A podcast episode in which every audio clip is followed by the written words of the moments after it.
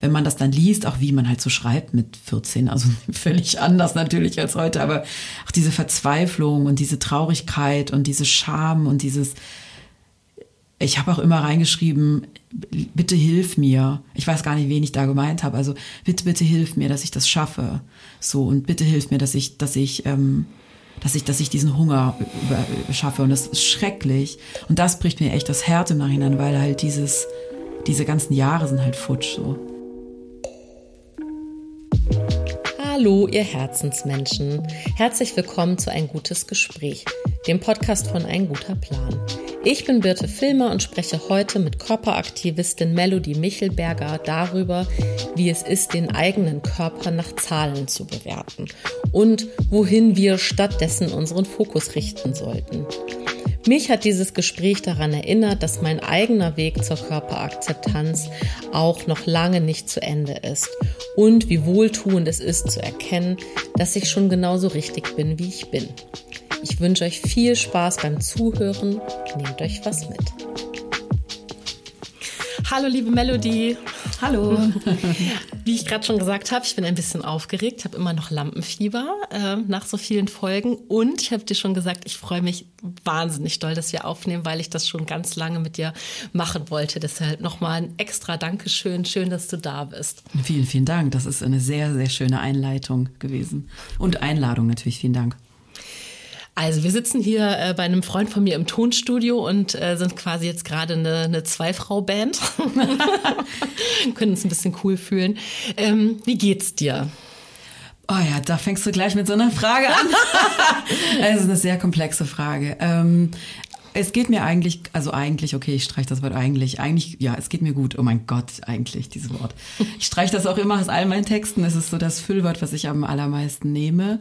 Das ähm, auch und noch. Diese drei Worte habe ich in jedem Text wirklich so viel drin. Ja, nee, mir geht's gut. Das Jahr war irgendwie sehr anstrengend ähm, bis jetzt und zurzeit geht's mir gut. Das ist total schön. Ich kann direkt was zu dem Wort eigentlich sagen, weil ich das auch wahnsinnig gerne benutze.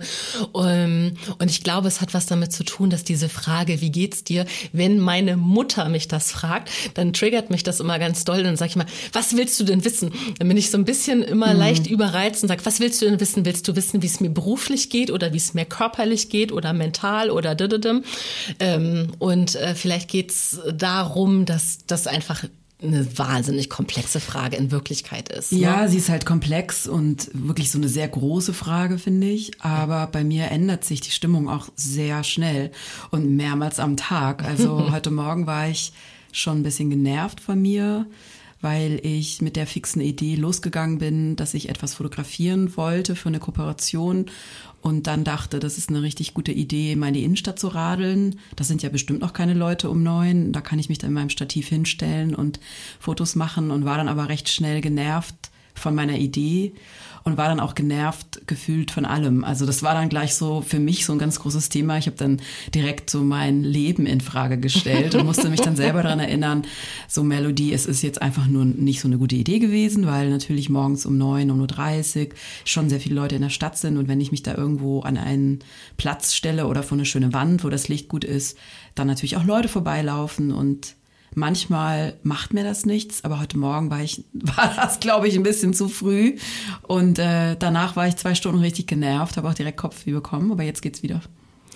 Es freut mich sehr, dass es dir wieder besser geht äh, und du nicht mit den Kopfschmerzen hier zu, zu mir kommen musstest. Hast du irgendwas Schönes gemacht oder hast du, hast du dir eine Pause gegönnt oder dich ausgeruht oder irgendwas anderes gemacht oder hattest die Zeit äh, geheilt, den Stress? Ähm, die Zeit, ich habe mit meinem Sohn Dino Memory gespielt. Der, ich habe ein neues, ich habe das auf dem Flohmarkt gesehen am Wochenende, das hat aber genau jemand vor mir weggeschnappt, das aus den 90ern. So ein Memory-Spiel halt mit Dinos und ich ja. fand das so cool, dass ich es dann ähm, online noch gebraucht gefunden äh, habe und dann bestellt habe und es kam vorgestern an und das haben wir heute gespielt. Und ja, ich glaube einfach die Zeit und auch dieses, ich habe mir die Fotos, die ich gemacht habe, schon angeguckt auf der Kamera und da sind zwei, drei dabei. Also, ähm, aber ja, das hat mich doch ganz schön runtergezogen. Aber bei mir ist das wirklich so wellenförmig, also so die Stimmung am Tag und allgemein die Stimmung auch in der Woche und im Leben. Umso älter man wird, merke ich, dass das ja wirklich wie so eine Welle, Welle ist. Ne? Es ist, ähm, geht hoch und runter, hoch und runter in so einer Regelmäßigkeit. Und das ist auch okay. Absolut. Und vielleicht ist man, wird man ja auch im Laufe des Alters sogar ein bisschen sensibler. Also vielleicht war das schon immer so und man hat das vielleicht nicht so, also vielleicht ist man so ein bisschen empfindsamer mit seinen eigenen Stimmungen und nimmt die eher wahr. Also das habe ich eher das Gefühl, dass ich das einfach schneller wahrnehme, dass ich überhaupt schlecht gelaunt bin, aber dass ich dann auch wahrnehmen kann, dass es jetzt ja doch wieder gut ist. Ne? Also dass diese Wellen, die du beschreibst, kenne ich gut und vielleicht sind mir die früher weniger aufgefallen. Keine Ahnung, vielleicht hat man dann eher so gesagt, heute ist so und so und ist dann in so einem in so einem eigenen Tagesstimmungsnarrativ hängen geblieben und jetzt ist es vielleicht ein bisschen offener, dass man so sagen kann, ja. Das weiß ich gar nicht bei mir. Also bei mir sind es oft die Erwartungen, die ich habe an mich, dass ich ähm, sehr viel schaffen muss, alleine schaffen muss. Also ich lerne das immer noch. Ich mache auch aktuell wieder eine Therapie und die Therapeutin sagt ganz oft, naja, wenn sie sich so viel vornehmen, ist es ja von, ist es von Anfang an schon zum Scheitern verurteilt, weil das kann niemand schaffen. Und wenn ich das dann noch nicht mal die Hälfte oder einen Punkt davon schaffe, habe ich mich die letzten Jahre, Monate und wie heute Morgen immer noch, es ist ja ein eher schweres oder kompliziertes äh, Unterfangen, sich selbst zu fotografieren. Absolut. Und da muss schon viel zusammenkommen. Das Licht muss stimmen, die Stimmung muss da sein. Also und das Gefühl, dass da jetzt mir es egal ist, ob die ganzen Leute vorbeilaufen und gucken. Und ähm, früher habe ich mich halt dann wirklich komplett fertig gemacht nach sowas. Also habe mich eher dann nach Gründen gesucht, warum das ja klar ist, dass das mal wieder nicht geklappt hat. Und daran arbeite ich sehr intensiv, weil ich merke, dass ist bei mir was, was sehr tief ist und ähm, ja, woran ich auch schon früher gearbeitet habe, aber mir fällt das jetzt wie heute eben auf. Heute ist mir es zum Glück aufgefallen und dachte, okay, ähm, jetzt geh mal nach Hause, weil es macht ja jetzt auch keinen Sinn mehr. Und genau und habe dann mir noch mal einen Kaffee gemacht, dann kam mein Sohn von der Schule, dann haben wir Dino Memory gespielt, dann wurde es auch schon wieder besser. Also ich erinnere mich selber daran, dass ich mir oft Ziele setze, die absolut schwer zu erreichen sind. Und das passiert mir halt immer wieder. Also ich falle immer wieder selber darauf rein, obwohl ich das schon seit Jahrzehnten so mache. Aber ich werde besser darin. Also heute habe ich das Gefühl, es ist schon besser geworden. Mhm. Bisschen. Also erstens schön, dass es besser geworden ist und zweitens ja ein super, äh, also ein Riesenthema auch, ne? Diese die innere Kritikerin, die, also die ähm, kommt wahrscheinlich vielen Menschen bekannt vor, mir auf jeden Fall. Du hast gerade schon so ein bisschen, man kann schon so ein bisschen so, wenn man dich nicht kennt, dann hat man schon, habe ich jetzt gerade schon so ein bisschen rausgehört, weil du hast gerade erzählt, dass du für eine Kooperation was äh, fotografieren wolltest. Du hast äh, äh erzählt, dass du mit deinem Sohn äh, Dino Memory gespielt hast. ähm, vielleicht ist jetzt ein guter Punkt äh, zu sagen, liebe Melody, die Menschen, die dich gar nicht kennen, was was sollen die denn von dir wissen? Was sind denn Eckdaten, die dir selber wichtig sind? Ja, gute Frage. Ähm, ich liebe Mode schon immer, seit ich ein Kind bin, seit ich so sieben, acht bin. Ich habe lange als Moderedakteurin gearbeitet. Also es war immer mein großer Traum, ähm, bei einem Mode-Frauenmagazin zu arbeiten und da Moderedakteurin zu sein. Das habe ich auch viele Jahre. Ähm, heute mache ich was ganz anderes. Also, naja, gar nicht so anders, wenn ich mir jetzt überlege. Heute arbeite ich als, also als Autorin. Ich habe ein Buch geschrieben. Ähm, Body Politics heißt es. Ich arbeite als Content Creator tatsächlich. Man kann auch Influencerin sagen, aber ähm, viele zucken ja immer sofort zusammen, wenn man das Wort Influencerin sagt. Ich will mich, würde mich selber auch nicht unbedingt als Influencerin nennen, aber ich glaube, viele können sich so dann auch eher was drunter vorstellen. Und das ist auf jeden Fall was, was mir total viel Spaß macht, weil ich meine eigene Chefin bin, weil ich dadurch auch einfach Geld verdienen kann, was mir dann so ein bisschen den Rücken frei hält oder die Zeit schenkt, andere Sachen zu machen, die nicht so gut bezahlt sind oder gar nicht bezahlt sind. Ähm, genau, und ich setze mich seit ein paar Jahren für Körperakzeptanz gegen Bodyshaming ein. Und ich liebe Schlittschuhlaufen. Ich bin, das ist wichtig. Ich finde, das ist ein wichtiger Absolut. Fakt, wenn ich es erzähle, was mich ausmacht. Es, ähm, ich wollte immer Eiskunstlauf lernen, schon als kleines Mädchen. Und ich habe aber noch drei jüngere Geschwister. Also ich habe, wir sind vier Kinder und ähm, ich bin in den 80er, 80ern groß geworden. Da war das jetzt nicht so, also bei meinen Eltern zumindest jetzt nicht so gängig, dass man da die Tochter dann erstmal weiterfährt, dreimal in der Woche zum Eiskunstlauftraining und habe das nie erlernt und habe mir aber diesen Traum, diesen Wunsch ähm, vor vier Jahren habe ich angefangen im Verein zu trainieren und genau, das ist tatsächlich, ähm, nimmt schon sehr viel Zeit auch in Anspruch. Deshalb, ähm, ja. Ja, also ich als äh, wenn du dich, wenn du Influencerin bist, dann bin ich Followerin und äh, würde dann auch sagen, als äh, Followerin schon seit Jahren äh, ist mir absolut, finde ich das absolut erwähnenswert mit dem Eiskunstlauf. Und ähm, Fun Fact ist auf jeden Fall, dass du der einzige äh, Mensch bist, von dem ich mich wirklich jemals zu einem Kauf habe influenzen oh, wow. lassen. Ähm, ich habe wirklich wegen dir in meinem ansonsten sehr farbarmen Kleider Kleiderschrank einen knallgelben Sommerleinen, äh, ähm, wow. äh, was, wie nennt man das denn, so ein Kurz-Overall, so, ja, so, ein, so ein Onesie-Jumper, ja. genau, ja, siehst du, ich habe überhaupt keine Ahnung von Mode, musst du wissen, ja, aber ich habe wirklich, und, und ich, den habe ich wirklich bei dir gesehen und habe den danach gekauft und ah, ich weiß so, welchen, der ist, der ist super, ist ja, einer meiner absoluten Lieblingsteile. Ja, ja ich liebe das auch, aber oh, es, ist wirklich, es ist wirklich so, dass meine Freunde auch so, okay, wow, oh, Birte, was wow. ist da denn los? So du in Sonne Sonnengelb. Ne? Ja, ja. Mhm, genau. Also das kannst du dir Wie direkt äh, auf, äh, kannst du im positiven Sinne auf deine Kappe nehmen, dass ich mehr Farbe in meinem Kleiderschrank habe. Das höre ich ganz, ganz oft von ähm, Menschen, die mir bei Instagram oder so folgen, dass sie ähm, das sehr inspirierend finden, dass ich so viele bunte Kleider trage oder überhaupt bunte Klamotten trage, ähm, obwohl ich ja nicht dünn bin, obwohl ich eine dickere Frau bin oder eine dicke Frau bin und mir trotzdem, obwohl man ja dass ja so in unserer Gesellschaft das eher so ist, ne? wenn man dick ist, soll man sich vielleicht eher bedeckt halten und keine engen Sachen tragen oder schon gar keine bunten oder auffällige Muster. Und das höre ich wirklich sehr oft. Also fast täglich bekomme ich Nachrichten bei Instagram von Frauen, von Menschen, die mir schreiben, so genau wie du es gerade gesagt hast, was mich inspiriert. Ich ziehe das erste Mal in meinem Leben ein enges Kleid an, ohne jetzt eine Bauchweghose drunter oder was weiß ich. Oder halt überhaupt ein enges Kleid. Ne? Ich habe heute auch ein enges Kleid an. Ich trage auch noch nicht so lange enge Kleider tatsächlich. Also bei mir auch so ein Weg. Aber deshalb freue ich mich immer wieder. Und ich finde, es gibt so wunder, wunderschöne Kleidung, so wunderschöne Sachen und viele trauen sich das nicht anzuziehen. Und es ist so schade, weil das ja auch so einen Spaß macht und man sich ausdrücken kann und es einem einfach ein gutes Gefühl gibt, wenn man was anzieht, was man richtig toll findet, auch wenn es niemand sonst gut findet. Ja. Hm. Ich habe mir, also du bist jetzt selber doch dann eben auch so, also weil es automatisch so ist, weil ich von diesem ähm, Jumper erzähle, sind wir jetzt schon doch eben wieder bei dem Kernthema. Also wir haben ja gesagt, wir sprechen frei.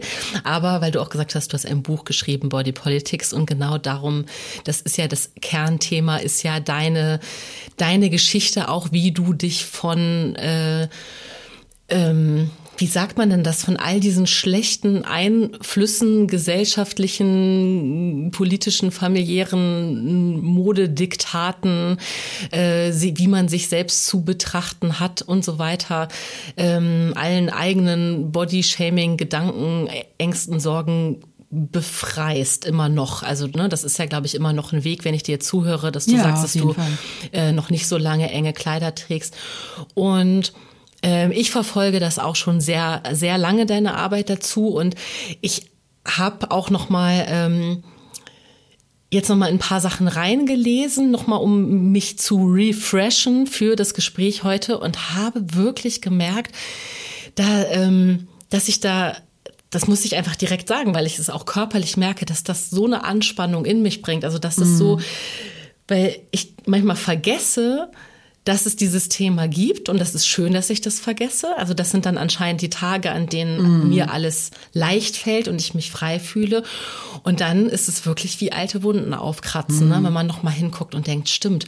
Warum habe ich denn in der Schulzeit dies und das nicht getragen? Ne? Also deine berühmte Geschichte, die hast du ja nicht nur in deinem Buch direkt als Einstieg geschrieben ja. mit deinem, mit dem, mit dem schönsten Rock der Welt, sondern die hast du, glaube ich, auch schon an anderer Stelle mal erzählt. Aber eben auch überhaupt dieses, wie wie du deine Entscheidungen triffst, wann du was trägst und aber und auch gerade, dass du ein Mensch bist, der sich mit also ähm, schon immer mit Mode beschäftigt mhm. hat, weil ich habe das zum Beispiel nie gehabt. Also mhm. ich habe hab keine Kindheitserinnerung daran, dass ich modisch interessiert war.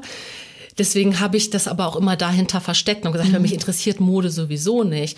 Und dann aber zu merken, nee, da ist aber ganz, ganz viel, was ich eben dann trotzdem in diesem vermeintlichen Egalsein einfach abgelehnt habe aufgrund von Körperform. Ähm, ne, dieses äh, ähm, ne, das kannst du nicht tragen, weil da sieht man deine großen Brüste und das ist obszön. Mhm. So, ne, große Brüste sind auch im Endeffekt auch dicke Brüste, keine Ahnung, mhm. so, das ist obszön. So war meine Teenagerzeit.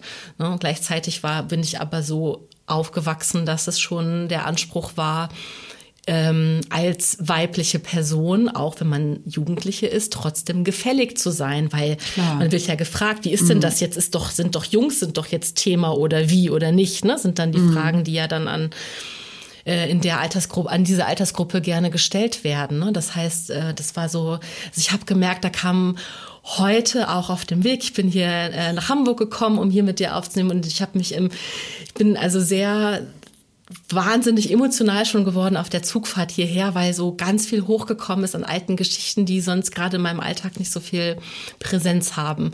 Und das mhm. merke ich gerade, wo du es angesprochen hast, habe ich gemerkt, okay, wow, da kommt, ja. so ein, da kommt so ein Paket hoch gerade. Ja, das haben sehr, sehr viele auch geschrieben, sehr viele LeserInnen, dass das tatsächlich ihre Geschichte sein könnte, also die Geschichte, meine Geschichte, die ich ja aufgeschrieben habe. Es fängt mit dem Rock an, aber dann kommt ja auch das zweite Kapitel, ähm, die Geschichte meines Körpers. Oder es ist eine Geschichte meines Körpers.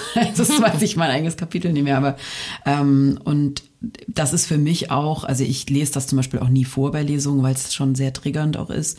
Und ähm, viele haben mir geschrieben, dass es eins zu eins ihre Geschichte ist ähm, das macht mich auch immer noch betroffen. Das ist, weil das so unterschiedlich ist. Also es sind teilweise ganz junge Frauen, die halb so alt sind wie ich. Oder Frauen, die 20, 30 Jahre älter sind als ich, die auch genau sagen, genauso habe ich das auch erlebt als Kind, als Jugendliche, dass der Körper eigentlich immer so im Mittelpunkt stand oder immer so im Fokus stand von anderen, also der eigene Körper, dass das auf einmal ja, dass Erwachsene über den Körper gesprochen haben. Ähm, entweder wie, wie bei mir, dass eben gesagt wurde, den Rock kannst du nicht tragen, weil es deinen dicken Hintern noch mehr betont. Oder auch so Kommentare kamen wie, ähm, du bra sie braucht bald ein BH oder sie muss mal aufpassen, wenn sie größer wird, damit sie nicht dick wird. Also so, es wurde ja auch über mich gesprochen, obwohl ich dabei saß am, am Kaffeetisch oder so. Ähm, das ist mir auch echt hängen geblieben und das ist was, was anscheinend auch immer noch passiert. Also dass Erwachsene über die Körper ihrer Kinder oder ähm, anderer Menschen, das wissen wir natürlich als Erwachsene, es passiert ja, dass wir über die Körper anderer so abwertend sprechen. Ähm, richtig schlimm finde ich es wirklich rückblickend, so über die Körper der eigenen oder überhaupt Kinder zu sprechen, weil das ist einfach ein Safe Space. Also Kinder müssen sich doch zu Hause wohlfühlen und sich entfalten können und nicht das Gefühl haben, dass sie alles falsch machen oder was falsch gemacht haben. Weil das war ja bei mir, als dieser Moment mit dem Rock war, den ich jetzt zwar dreimal angesprochen habe, aber nicht erzählt habe, aber ich habe den wirklich schon so oft erzählt. Ich will ihn eigentlich nicht nochmal erzählen, aber ähm, dieses, jetzt habe ich direkt vergessen, was ich sagen wollte. Ähm, der Safe Space. Ach so, genau. Das, danke. das ähm, ich das Gefühl hatte, ab dem Moment, wo mir gesagt wurde, dass mein Hintern, mein Po, anscheinend nicht zu diesem wunderschönsten, schönsten Rock der Welt passt. Ich würde den Rock übrigens heute immer noch genauso anziehen. Es war ein Volant-Rock mit bunten Blumen in allen Farben des Regenbogens. Wirklich der schönste Rock, in sehen immer noch vor mir und das ist einfach 40 Jahre her.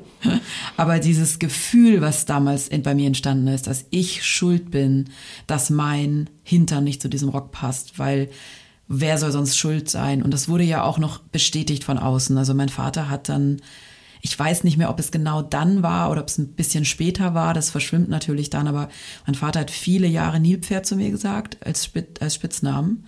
Ich weiß, ich kriege auch direkt Gänsehaut, ich weiß nicht mehr, was der Anlass war. Ähm, ich finde, Nilpferde sind super Tiere, aber mir war natürlich als Kind schon klar, dass es kein Kompliment ist. Und ich muss dazu sagen, ich war kein dickes Kind, aber es wäre natürlich noch schlimmer fast gewesen, wenn ich dick gewesen wäre. Also ich war durchschnittlich, schlank. Ähm, er hat Nilpferd zu mir gesagt, ich überlege gerade, das wäre wahrscheinlich noch schlimmer gewesen, also zu einem dicken Kind zu sagen. Aber es hat bei mir das Gleiche ausgelöst. Also es hat bei mir ausgelöst, ich bin falsch, ich bin zu viel, ähm, ich sehe aus wie Nilpferd. Und so diese Sticheleien, die halt immer wieder kamen in den Jahren danach.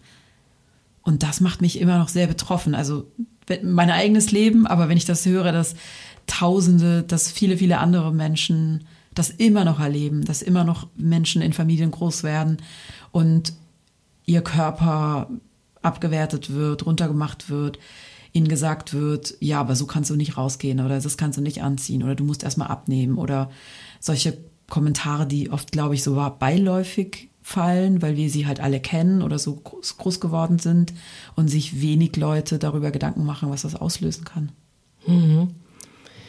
Also ich kann dir auf jeden Fall zurückmelden, dass ähm, deine persönliche Geschichte bei mir auch ganz, ganz, ganz viele Erinnerungen ähm, hervorholt, die auch sowieso präsent sind. Aber, und das ist das Tolle daran, eben, glaube ich, sehr stark sichtbar machen, dass es keine persönlichen Geschichten sind, sondern dass es, also natürlich sind es persönliche Geschichten, aber dass diese persönlichen Geschichten aufgrund äh, äh, einer, äh, eines, einer, eines strukturellen Fehlers einfach stattfinden ne? ähm, und stattgefunden haben. Also ich kann das schwer einschätzen, ob sich nicht vielleicht, ich habe manchmal so das Gefühl in meiner Insta-Bubble, dass sich vieles Gutes tut, dann wieder nicht. Ne? Also es ist so, ich glaube, es kommt ein bisschen drauf an. Einerseits sehe ich ähm, unheimlich viele junge Menschen, die äh, in einem absoluten Perfektionswahn äh, festhängen, die also ne, operativ äh, schon schon mit 17 irgendwo am Start sind. Andererseits sehe ich eine total eine totale Gegenbewegung von von viel mehr Offenheit für wirklich alle Körperformen und und auch wirklich Liebe dafür und und und Wertschätzung und ähm, dies das auch zu feiern auch richtig ne und das finde ich also in einer Form die ich vor 20, 30 Jahren auf jeden Fall so niemals nirgendwo wahrgenommen habe. Und das finde ich an sich, dass es das mhm. überhaupt schon gibt, eine tolle Entwicklung. Ähm, da ich nie so Mode interessiert war, hat mich am meisten eher getriggert in den, was du, was du in dem, in dem zweiten Kapitel, dann die Zahlen. Das hat mich total fertig gemacht, dass du geschrieben hast, alles war in Zahlen. Also dieses mhm. auf die Waage stellen. Ich glaube, ich habe auch mit sieben angefangen, mhm. wirklich mein Gewicht zu tracken jeden Tag. Also Viele ich kann machen das, ja. Das wird ja, ja auf manchen Kindern auch schon. Ähm, ich kenne das von unserem Kinderarzt, ähm, dass das Kindern auch schon so beigebracht wird. Also ich musste richtig hart diskutieren, dass mein Sohn nicht gewogen wird. Es gab überhaupt keinen Anlass, den zu wiegen. Und es gibt da auch so Check-ups bei diesem Kinderarzt, also dass Kinder wirklich heute immer noch gewogen werden und Kindern immer noch gesagt wird, du bist zu dick, du musst abnehmen. Und wenn man so wie ich diese Geschichte hat hat ähm, und eben weiß, wie schnell man von einer Diät in die nächste, in die nächste, in die nächste rutscht und dann äh, sehr schnell in eine Essstörung rutscht, weil diese Zahlen, das war ja bei mir wirklich schon sehr, also Zahlen war mir sehr wichtig, immer schon, weil das gab irgendwie so eine Ordnung. Also ich brauchte so das Gefühl, also ich dachte damals als Kind, als Jugendlicher ja dann, dass die Zahlen, egal ob das jetzt eine Kleidergröße war oder das Gewicht auf der Waage oder irgendwelche anderen Zahlen, Kalorienangaben, Zahlen, dass die mir irgendwann halt sagen, jetzt ist der Moment gekommen, wo du gut genug bist, wo du dünn genug bist, wo du schön genug bist. Und dieser Moment ist halt nie gekommen. Egal wie dünn ich war. Ich bin ja sehr schnell von, mit zwölf habe ich meine erste Diät ja gemacht ähm, und sehr schnell so reingerutscht in diese Diätspirale und dann in der Essstörung, weil ich natürlich dachte, ich bin ja schlauer als die ganzen Diäten, die da in den Magazinen waren. Und ich habe damals wirklich schon diese Ma Frauenmagazine, Modemagazine wirklich verschlungen. Also es war wirklich mein, ich habe es immer schon geliebt. Ich weiß nicht warum. Es gibt ja manchmal einfach, ich habe früher Kataloge auch geliebt. Da gab es ja Otto und Quelle, diese 20 ja, Zentimeter dicken. Ja. Ähm, genau, diese hatten natürlich meine Familie, habe ich immer die ganzen Models ausgeschnitten und daraus Collagen gebastelt, also richtige Collagen ausgeschnitten, aufgeklebt.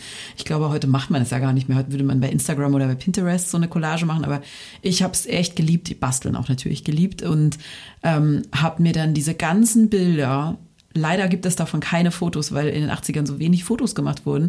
Aber habe mir das aufgeklebt und an, mit so Reißzwecken an meine Dachschräge an die holzvertäfelte Dachschräge ja, im schwäbischen Dorf genau äh, aufgehängt und Rückblickend ist es natürlich für mich totaler Wahnsinn, dass ich das gemacht habe. Also eh schon, wenn ein siebenjähriges Mädchen das Gefühl bekommt von außen, nee, streck den Bauch nicht so raus, wurde mir oft gesagt. Ähm, also ich war eben ein schlankes Kind, aber ich hatte immer schon einen Bauch so und war immer so, streck den Bauch nicht so raus oder eben dieses, willst du wirklich oder nur, nur Schweine essen, bis sie satt sind, sagte meine Tante und alles. Oh das sind ja alles so kleine Puzzleteile, die irgendwann im Kopf halt so, ne, die sich dann irgendwann zusammenfügen und so ein ganz problematisches, krankhaftes Bild dann äh, auf jeden Fall bei mir ausgelöst haben.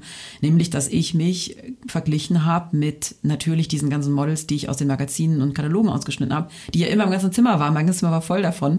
Ähm, und so wollte ich eben aussehen. Und dass ich eigentlich schon so eine Figur hatte, habe ich gar nicht gesehen, weil ja diese Kultur, in der wir leben, die Diätkultur, uns auch allen das Gefühl gibt, dass weniger immer besser ist.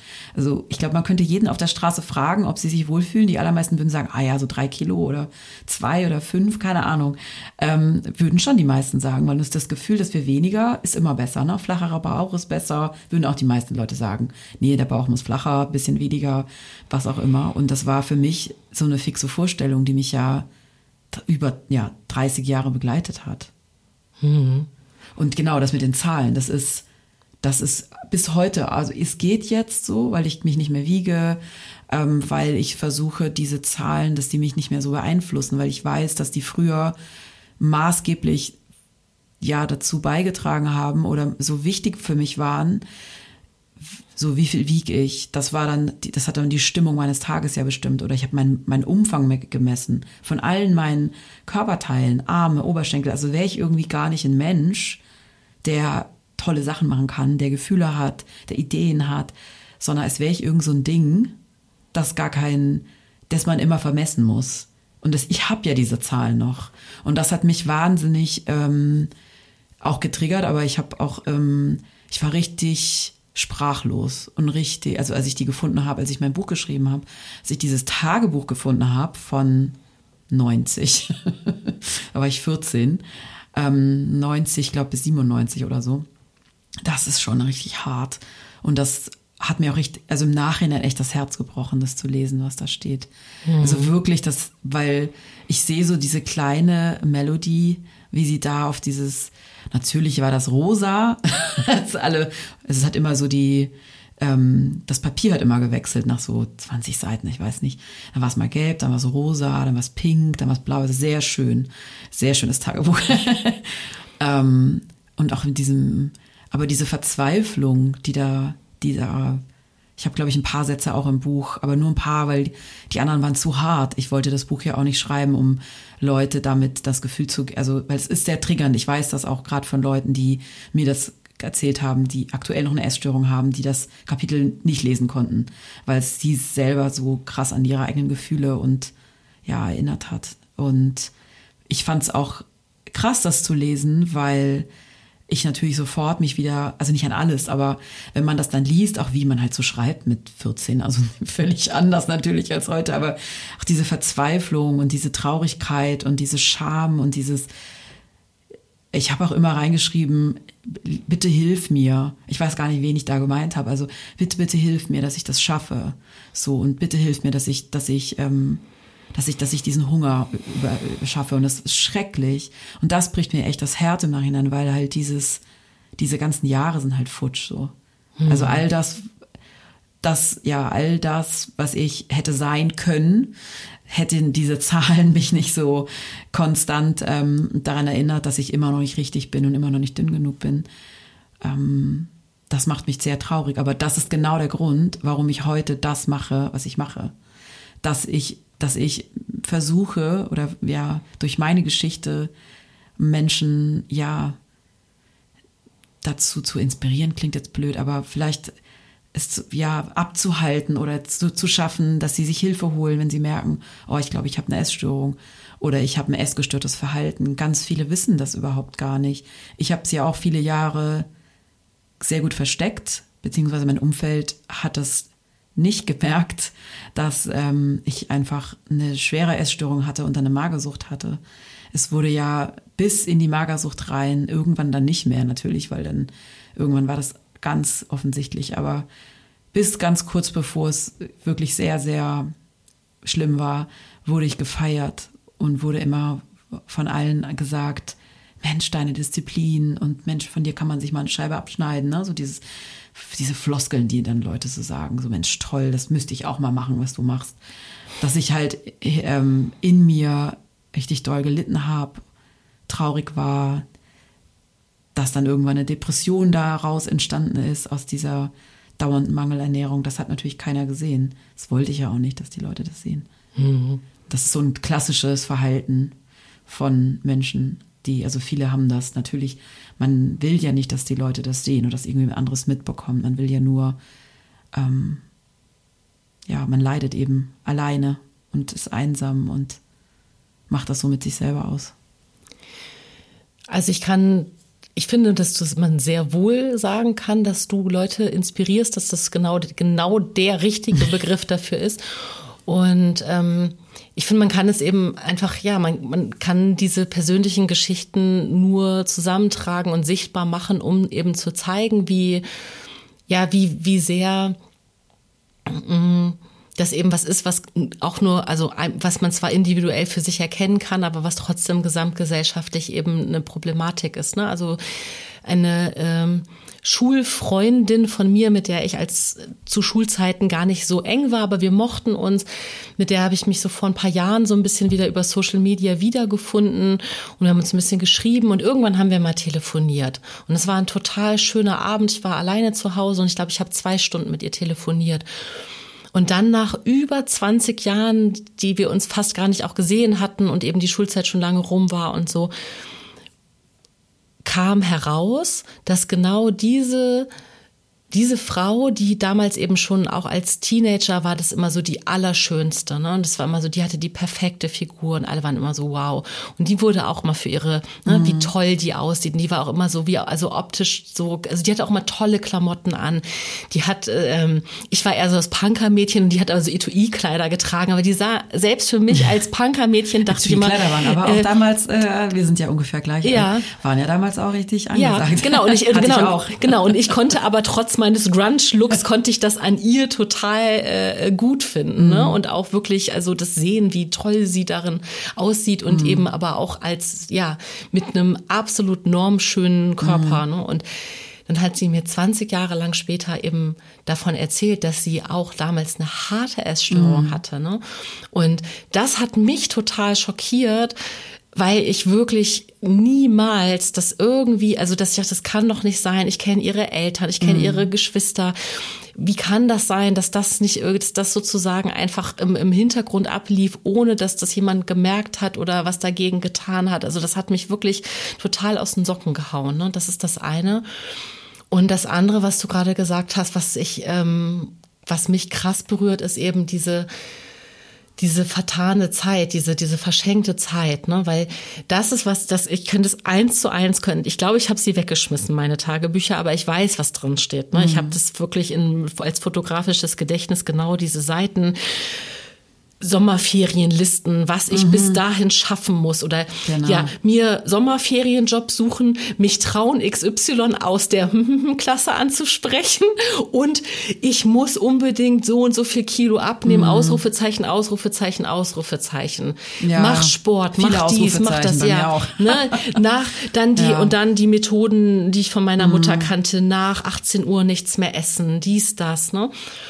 Und da einfach diese Erfahrung zu machen, jetzt mit 40, über 40 irgendwann in dem, also es hat so mit mir, mit, bei mir hat so mit Ende 30 kam so ein bisschen der, der Weg zum Frieden zu sagen, Mann, wenn ich mir jetzt, ähnlich wie bei dir, ne, wenn ich mir die Fotos angucke, ich war doch nicht übertrieben fett. Ich war halt schon so, dass ich nicht mehr in die klassischen Konfektionsgrößen mhm. gepasst habe. Auch da wieder die Zahlen. Also, ne, ich dachte, ja, genau.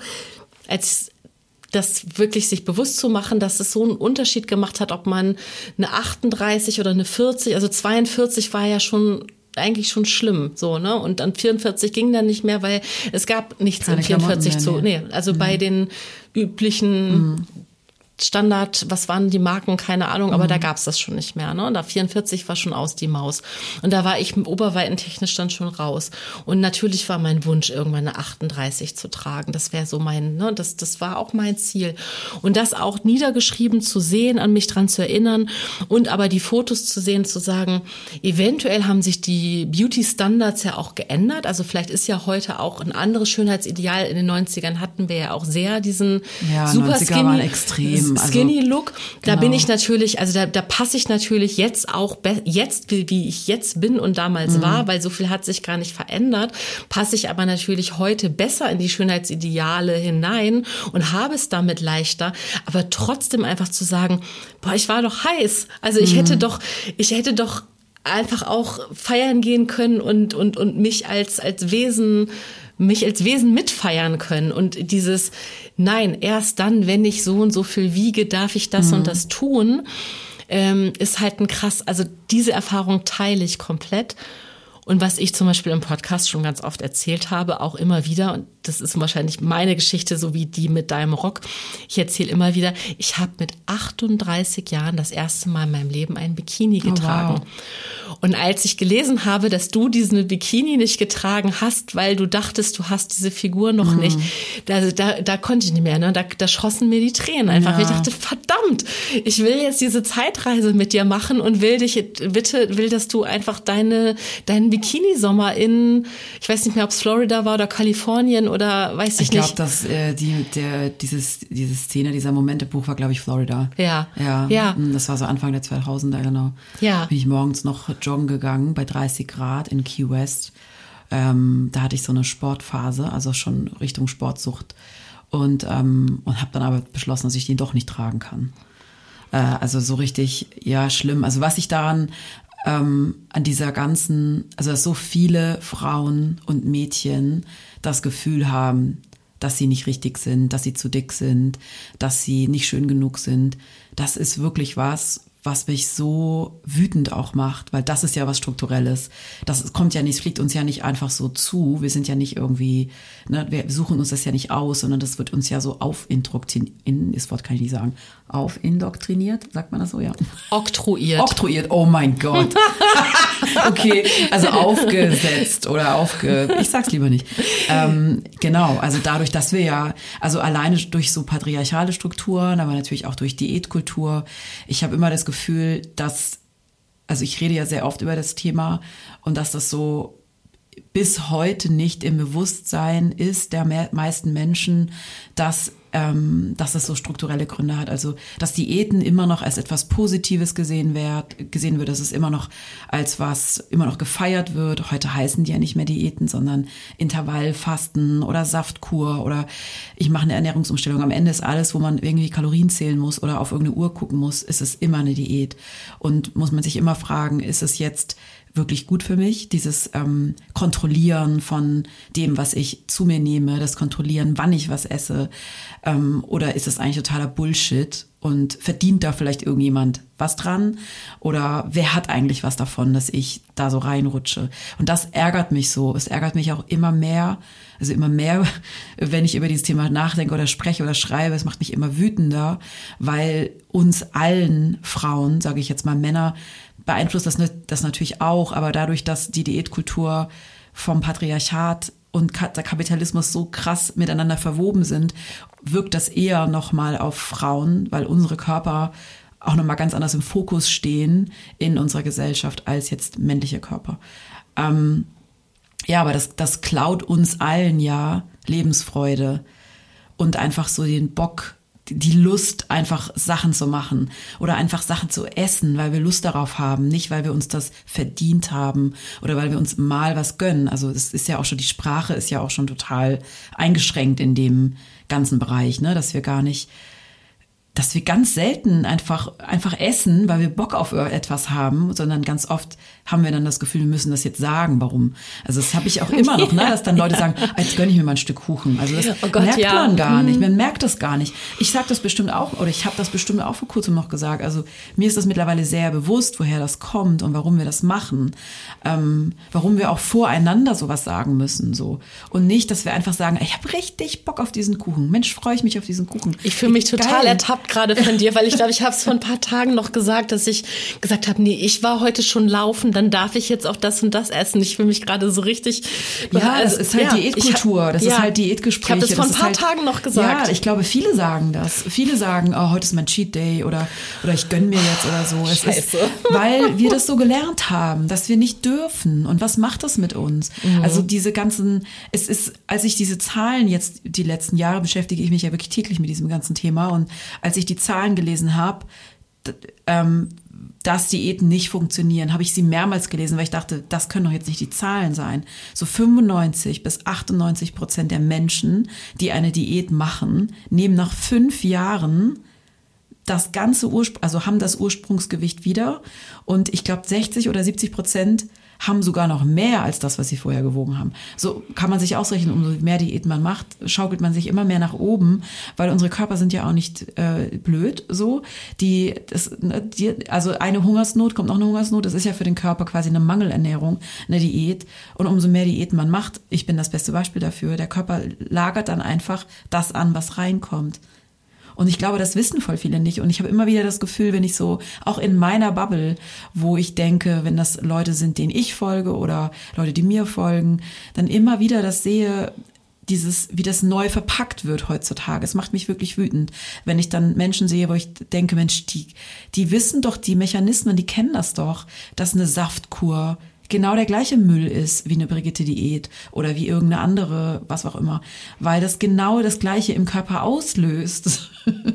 oder diese Intervallfasten war was vor kurzem oder immer noch, ich weiß es nicht, aber eine Zeit lang war es ja richtig modern, als ich mein Buch geschrieben habe auf jeden Fall, haben mehrere in meinem Umfeld Intervallfasten gemacht und ich musste dann immer sagen, hör auf, damit zu reden, weil es stresst mich total zu hören, dass du dir so harte Regeln aufsetzt. Also dass das für dich anscheinend okay ist, sechs oder wie viele Stunden nicht zu essen, Hunger zu haben.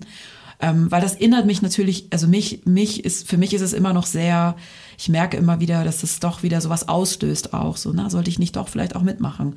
Also, dass diese Gedanken, obwohl ich so viele Therapien gemacht habe und auch jetzt keine Essstörung mehr habe, aber dass es wahrscheinlich für mein ganzes Leben Kampf bleiben wird.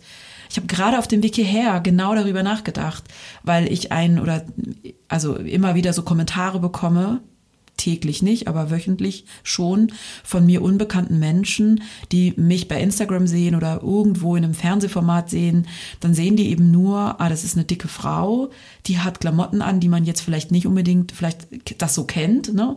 Von unseren Sehgewohnheiten, die sind da ja auch so eingeschränkt. Also man sieht jetzt nicht so viele dicke Frauen in Magazinen oder in Fernsehsendungen, die bunte Sachen anhaben. Und dann sage ich auch noch für viele Leute wirklich empörende Sachen. so, also ich viele, und dann schreiben die mir eben, ich weiß nicht, ob du es gelesen hast, wenn du mir folgst, ähm, ich hatte vor kurzem, letzte Woche so eine Nachricht, die mich wirklich kurz empört hat.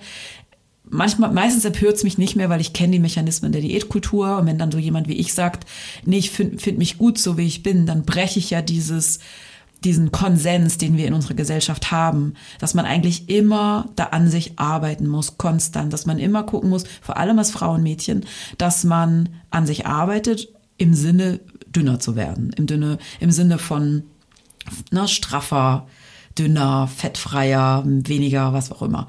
Ähm, und wenn ich, wenn sie dann natürlich so eine Frau sehen, empört es, ne, wie ich, die sagt, nee, ich fühle mich so, wie ich heute bin, richtig gut. Und ähm, das empört viele und ähm, leitet dann anscheinend manche Leute sogar an oder wie sagt man, verleitet die dann mir E-Mails zu schreiben mit wirklich unmöglichen Sachen. Und dann dachte ich gerade auf dem Weg hierher, ich würde mir wünschen, ich könnte mal, ich habe genau hier auf dem Weg nämlich jemand gesehen, ähm, auf einer Mauer sitzen und so ein Mischmasch trinkend oder was das war, eine Spezie, yeah. das hieß Mischmasch. Ähm, und dann dachte ich so, krass, ich habe sowas noch nie in meinem ganzen Leben getrunken.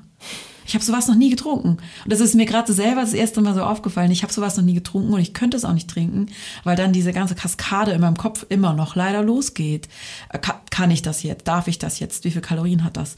Und das ist total krass. Und ich glaube, ich habe das so wie jetzt auch noch gar nie so in einem Podcast oder so erzählt. Ich habe es, glaube ich, im Buch auch mal so. Es ist halt, wenn man so lange wie ich eine Essstörung hat, 30 Jahre, ist es ich esse mittlerweile, ich versuche normal zu essen, aber ich würde mir sowas niemals, Achtung, ich sage das Wort, gönnen.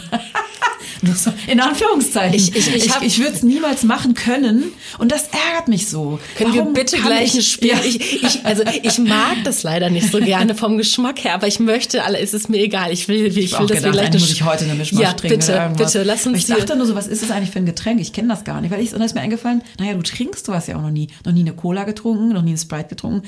Ich habe mir noch nie irgendwo in einem Café oder wo sitzt man dann, ich würde mir eine Schorle natürlich bestellen. Komm, lass uns gleich Cola ballern. Nicht Zero, sondern Ja, die gerne. mit dem Zucker und dem Koffein. Aber ja, was wollte ich eigentlich sagen? Nee. Aber, ich was sag dir was. Regeln ich sag halt dir was, haben. weil das macht mich alles gerade so wütend. Und das am wütendsten macht mich, dass du sagst, ja, da sitzt, sehen mich Leute im Fernsehen und denken, da sitzt eine dicke Frau.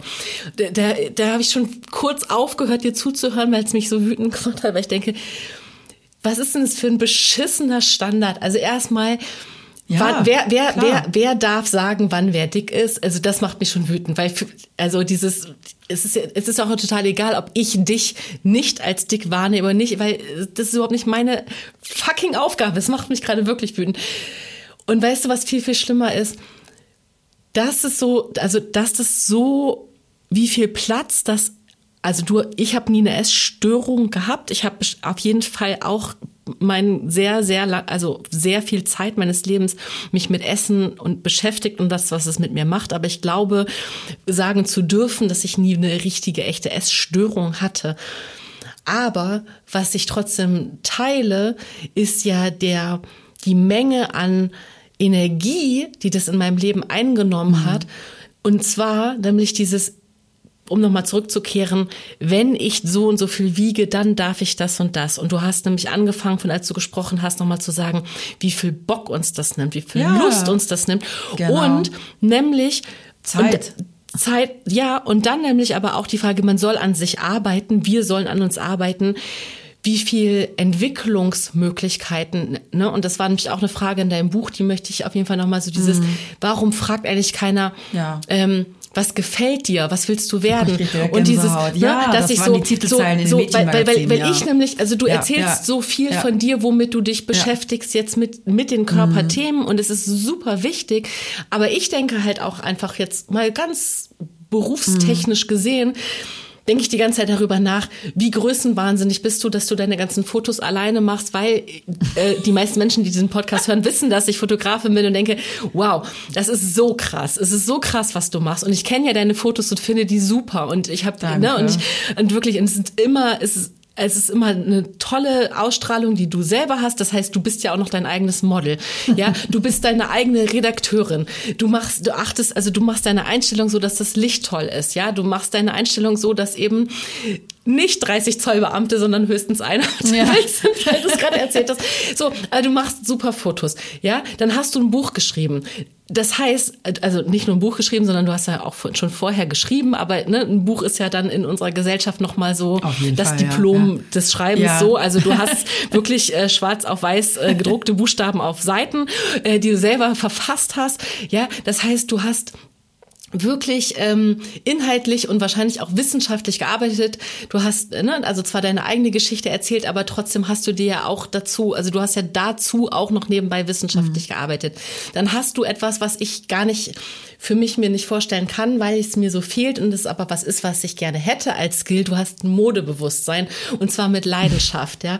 Und das sind alles, das heißt, du hast ein wahnsinniges Gespür für Farben. Also das ist ja genau das, du inspirierst ja, weil du gesagt hast, ja, dich, du inspirierst Menschen dazu, dass sie sich als dicke Menschen, ich mache gerade Anführungszeichen, trauen, Farben zu tragen. Ich würde halt sagen, ich traue mich überhaupt generell, egal ob ich dick oder dünn bin, nicht Farben zu tragen, weil ich mir gar nicht zutraue, diese Farben zu kombinieren oder zu gucken, was steht mir oder so. Das heißt, du hast ein Farbbewusstsein, du hast überhaupt ein, ein Äst- du hast ästhetische Skills, ne? Du hast das, was man, was du von deiner Wohnung zeigst auf Instagram, sieht Bombe aus, so, ne? Und, und, und dafür kriegst du ja auch das Feedback. Als du diese Flatterbänder gemacht hast Oh in dein Fenster, ja. da sind ja alle, da ist ja das Also Internet ausgerastet. Ja, genau. ja, das so, aber das heißt, du inspirierst, genau, ich, ja, genau. Aber um mal dieses ganze Körper, also du hast also du bist einfach, du hast einfach ein Ästhet, ästhetisches Bewusstsein, du hast Design-Skills, du hast Schreibskills, du hast ähm, Fotografie-Skills, du bist Creatorin, du hast, ne, so und und das ist, also es sollte in einer idealen Welt sollte halt das 90 Prozent einnehmen und dann vielleicht kann man noch sagen, na ja, und dann, keine Ahnung, eigentlich sollte es noch 100 Prozent einnehmen. Eigentlich sollte es scheißegal sein, mhm. was für eine Körperform du hast. Aber es ist ja gut, dass wir darüber reden, weil du merkst, ich bin wirklich real emotional, weil ich ja auch merke, wie doll sich das eben auch mit meiner Geschichte deckt, mhm. ne? Und dass ich eben denke, mich hat niemand gefragt, was ich werden will, ja, das ist, sondern das, ne? Ja. und meine Eltern, die mich ja. geliebt haben und immer noch lieben und die mhm. mir das Beste gewünscht haben, auch von denen kamen auch Sprüche, die ich nicht zitieren will, mhm. weil sie so verletzend sind und die ich ihnen aber nicht persönlich vorwerfe, sondern mhm. weil ich weiß, dass sie selber so aufgewachsen sind, dass sie, dass selbst diese verletzenden mhm. Sprüche bestimmt aus einer Liebe heraus entstanden sind, dass sie sich für mich gewünscht haben, dass ich in dieser Gesellschaft einen guten Platz habe mhm. und der gute Platz vielleicht leichter aus ihrer Sicht einfach leichter zu erreichen ist als schlanke und vermeintlich attraktive Frau. Und dass das aber trotzdem der Wahnsinn ist, wenn man überlegt, dass das noch weit vor allem anderen stand. Also dass diese Gespräche über meinen Körper weit mehr Raum eingenommen haben als alles, was vielleicht an Berufswünschen da war. Mhm. Ne? Und dass das heute noch, also es gab irgendwann so einen Cut, den ich äh, mit meiner Mutter gemacht habe, gesagt habe, ich möchte nicht mehr, dass du meinen Körper kommentierst, mhm. auch nicht wenn, äh, wenn das was Positives ist. Es, mhm. Ich möchte das nicht. Und es gab jetzt so eine Situation, wo sie gefragt hat, du, ich weiß, ich mache das nicht mehr, macht sie auch wirklich nicht mehr. Ich möchte nur sagen, ich sehe dir an, dass du gerade viel Sport treibst und es durfte sie mir in dem Moment sagen, weil ich ihr auch erzählt davon habe, dass es mir gut tut. Mhm. Und das zum Beispiel ist auch was, das ist ein langer Weg, dass ich mir sa sagen darf und erlauben darf, dass mir Sport gut tut, aber aus einer aus einem ja einfach weil es halt Spaß macht also das ist glaube ich was viele auch nicht kennen ne? weil es mir nee, genau weil es weil, ja weil ich ja. mich gesünder fühle mhm. und weil ich eben weil ich dieses hin ich habe hinbekommen in meinem Kopf den Schalter umzudrehen Sport nicht zu betreiben, um schlanker zu werden, genau, sondern um ja. zum Beispiel fit zu sein mhm. als Fotografin, weil mhm. ich manchmal auch einfach scheiß viel Technik tragen genau. muss und gemerkt habe, hm, okay, na, na, na, bis mhm. in letzter Zeit hast du irgendwie das ein bisschen vernachlässigt. Bitte mach mal wieder was für deinen Rücken, mhm. mach mal was für deine Schultern, dass du einfach die Sachen tragen mhm. kannst. Oder ich habe Rückenschmerzen, weil ich viel am Rechner sitze, also tue ich etwas dagegen, indem ich etwas für mich tue und nicht gegen mich. Ja, ich ne? glaube, das kennen halt voll viele Leute auch nicht, weil voll viele, vor allem Frauen, das so sozialisiert wurden, Bauch, Beine, Po. Ja. Sieht man, merkt man ja schon, ne? Das, was du vorher gesagt hast, diese Zeile aus meinem Buch, das war, ich glaube, da habe ich über Mädchenmagazine gesprochen und da, ich glaube, kurz davor habe ich über den Bleistifttest geschrieben und. Den kannte ich zum Glück nicht, das ähm, ist an meiner Jugend an mir vorbeigegangen. Ich fand äh, den aber also, so grausam. Furchtbar. Also ich bin wirklich, also ich hatte immer eine ganz große Liebe für Magazine passt eine ganze Faber-Castell-Packung drunter.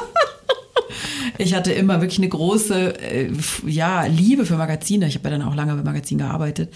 Ähm, aber das, was ich da geschrieben habe, dieses ja, ähm, dass ich, dass mir aufge was mir damals nicht aufgefallen ist, dass ich nie gefragt wurde oder wir quasi Mädchen, die LeserInnen nie gefragt wurden, was möchtest du, was möchtest du sein, was magst du?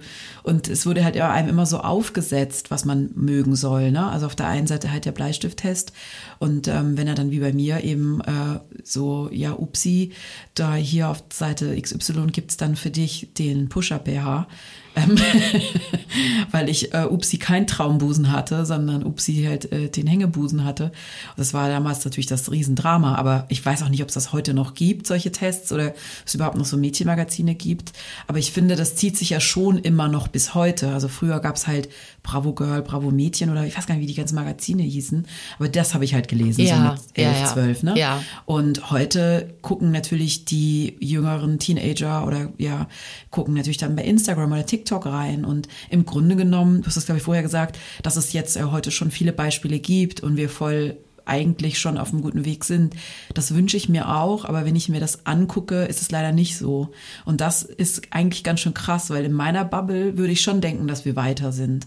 Und würde ich schon denken, dass viele, dass, dass viele ihre Sehgewohnheiten verändert haben und nicht mehr darüber stolpern, dass, dass irgendjemand dick ist. Ich sag noch mal gleich was zum Thema dick, also zu dem, zum Wort Sprache. Ähm, aber weil ich das richtig wichtig finde. Deshalb, äh, ja. Ähm, aber im Großen und Ganzen, wenn man sich so die deutschsprachigen Accounts anguckt von InfluencerInnen, von Content Creatoren, die halt wirklich die meisten FollowerInnen haben, das sind alle, die entsprechen alle mehr oder weniger plus minus ähm, dem Schönheitsideal. Da ist nicht eine dabei, die eine sichtbare Behinderung hat oder dick ist, also dicker als ich jetzt. Ne? Ich bin ja auch eher unten am Spektrum, wenn man das als Spektrum sieht. So. Aber zur Sprache wollte ich kurz was sagen. Ich sag ja heute von mir selber, dass ich dick bin. Einfach weil ich dick bin. Also weil es, äh, und weil mir dieses Wort mein ganzes Leben so krass viel Angst gemacht hat. Und am Ende war das ja bei mir gar nicht, dass ich dick war und deshalb äh, dachte, ich muss eine Diät machen, sondern es war ja eher die Angst davor, dick zu sein oder dick zu werden, was mich dann in diese Spirale von Diäten, Essstörung, Magersucht, ha Selbsthass, Scham reingeschmissen hat quasi oder reingelockt hat, keine Ahnung, wie man das sagen will. Aber ähm, deshalb sage ich das heute so selbstverständlich. Aber ich verstehe natürlich, ne, wenn man ähm, wenn jetzt viele denken, nee, also das Wort kann ich jetzt für mich nicht beanspruchen, weil wir das ja so kennen, das ist so negativ aufgeladen, dieses Wort Fett noch schlimmer. Mhm. Also man würde sich ja nicht vor den Spiegel irgendwie stellen und sagen, sehe ich darin dick aus oder fett aus und meint das positiv. Wie, mhm. genau wie das Wort schlank. Man meint ja, wenn man, na, ne, man, äh, es ist ja auch immer noch ein Kompliment, wenn man gesagt bekommt. So viele denken, es ist ein Kompliment. Ja. Ja. Es genau ist in unserer Gesellschaft einfach man so. Man sieht dir dein Alter nicht an, ist ja, ja auch so eine, also es ist total, genau. Und ich merke immer wieder, dass ich schon in, schon in so einer ganz schönen kleinen, gemütlichen Bubble mittlerweile bin, in der in meinem Umfeld absolut schon das Verständnis da ist, dass man dickfett sagen kann, dass man aber vielleicht lieber, wenn man jemanden beschreiben muss, also die, die, man muss ja eigentlich Körper gar nicht unbedingt beschreiben, aber wenn man jetzt unbedingt jemand, dass man vielleicht eher mehrgewichtig sagt oder größerer Körper, wenn es jetzt mega wichtig ist. Also viele haben das ja schon gecheckt, aber wenn ich dann woanders auftauche, wie jetzt in diesem, äh, ach, haben wir vorher, glaube ich, drüber geredet, haben wir noch gar nicht aufgenommen, in einem Twitch, ich kann das gar nicht aus, Twitch-Livestream, hat mein Sohn, der ist 15, sehr beeindruckt, weil das natürlich eher so sein Hangout ist und nicht mein Hangout. Er ja. fand es auch ein bisschen komisch am Anfang. Er meinte, wieso bist du jetzt bei Twitch, Mama? Also für ihn war das halt so, okay, die alten Leute kommen jetzt zu Twitch. Ähm, aber da die, die müssen ich, bei Facebook genau, bleiben. die müssen bei Instagram bleiben. Bei Instagram sind die Teenager auch nicht. Nee, stimmt. Genau, sind bei TikTok. ähm, Facebook sind die ja schon auch gar nicht. Nee, da also sind die ganz die gar nicht mehr. Genau, da sind die noch älteren, genau. ähm, aber was wollte ich sagen? So, und da ist mir wirklich sehr doll aufgefallen, dass die Diskussion, die ja von der ARD war, also der ARD-Kanal, ähm, dass die Diskussion auf einem Level war, die, der, der das Level war sehr low. Und da habe ich manchmal wirklich gedacht, ich, ich möchte einfach schreien. Ähm, es war nicht the place, jetzt zu schreien oder ähm, das war echt hart. Also ich hatte, glaube ich, noch nie so ein hartes Interview oder Gespräch wie da, weil ich da merkte, die meisten, die zugeschaut haben, für die ist es glasklar. Äh, also der Konsens, der da so war in dem Chat, war, ähm, naja, die ist einfach zu faul und hat sich jetzt dieses, also zu faul abzunehmen und hat sich jetzt dieses Thema ausgedacht. Kör Körperaktivistin, was soll das sein? Ähm, hat das sich jetzt ausgedacht. Also das kam ganz viele solche, ähm, ja, so äh, Vorurteile oder so Sachen, die wir alle im Kopf haben. Naja, wenn man sich richtig anstrengt, na, kann man das schon schaffen. Also lauter so Banalitäten wurden da so rausgehauen. Ich fand es echt hart, weil eigentlich war die war das Thema dieses Talks ein ganz anderes. Sorry, ich habe den Faden verloren, aber es ging ja um das Wort dick, genau, das wollte ich nochmal sagen. Also da da merkte ich, dass für die Leute alle ähm, das kein Wort ist, das sie nehmen würden. Dass ja. es eher wirklich eine Abwertung ist, etwas, das man auf gar keinen Fall sein will, dass man schon gar nicht genannt werden möchte, ähm, dass halt wirklich sowas ist wie so eine, ja, rote Karte quasi.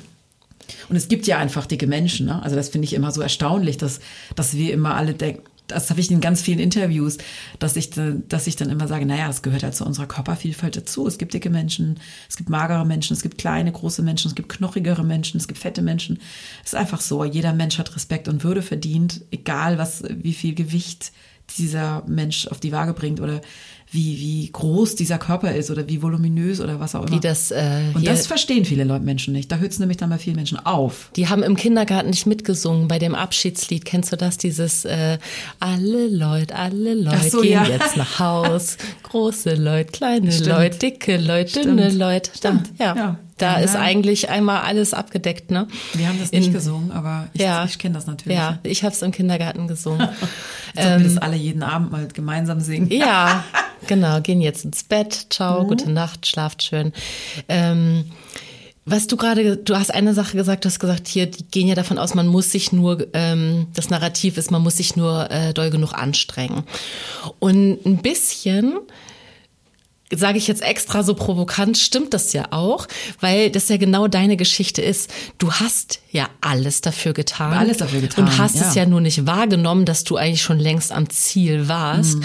Und die Frage ist ja, dieses alles, was du dafür getan hast, du hast nämlich wie hoch dieser Preis war. Mhm. Also du hast halt deine Gesundheit gefährdet, du hast Total. dir, du hast dir den Spaß am Leben mhm. selber damit genommen. Also er wurde dir genommen, weil du, ne, also mhm. ich wollte dir jetzt nicht, ich wollte dich nicht beschuldigen, dass du dich selbst in die Situation gebracht hast, aber das, mhm. was du, das, was du getan hast, den Preis, den du gezahlt hast, du, du bist ja mit deiner persönlichen Geschichte genau das Beispiel dafür. Ja, mhm. sie hat alles, alles getan. getan. Und sie hat ja, es erreicht. Ja, ja, genau. Und du bist ja zum Ziel gekommen. Du warst eine schlanke mhm. Frau, die sich selber nicht als schlank wahrgenommen genau. hat. Und das ist der Preis, den du bezahlt hast. Und das genau. finde ich irgendwie sehr, also das würde ich gerne in den Fokus rücken, weil ich glaube schon, dass viele Menschen abnehmen können und dass natürlich, es dafür Methoden gibt. Absolut, ne? Also natürlich. eben, wenn es halt nicht mit der Kohlsuppendiät geht, dann geht's eben mit Sport und mit, äh, genau, mit schafft dir eine ordentliche Essstörung an, dann schaffst du es schon.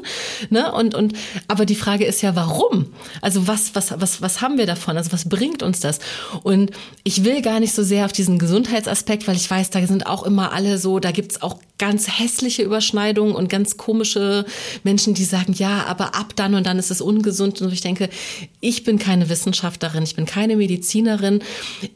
Ich habe das für mich trotzdem, für mich selber ist es ein wesentlicher Aspekt, trotzdem zu gucken, bin ich ein gesunder Mensch? Und das ist das, also das habe ich für mich entdeckt dass mir das hilft in den Momenten, wo ich äh, einfach in, in, in Selbstkritik bin mit mir und auch meiner eigenen Ästhetik mhm. zu gucken. Äh, ganz persönliches, konkretes Beispiel. Ich habe viele ähm, auch persönliche Lebenskrisen in diesem Jahr schon meistern dürfen, müssen, wie auch immer.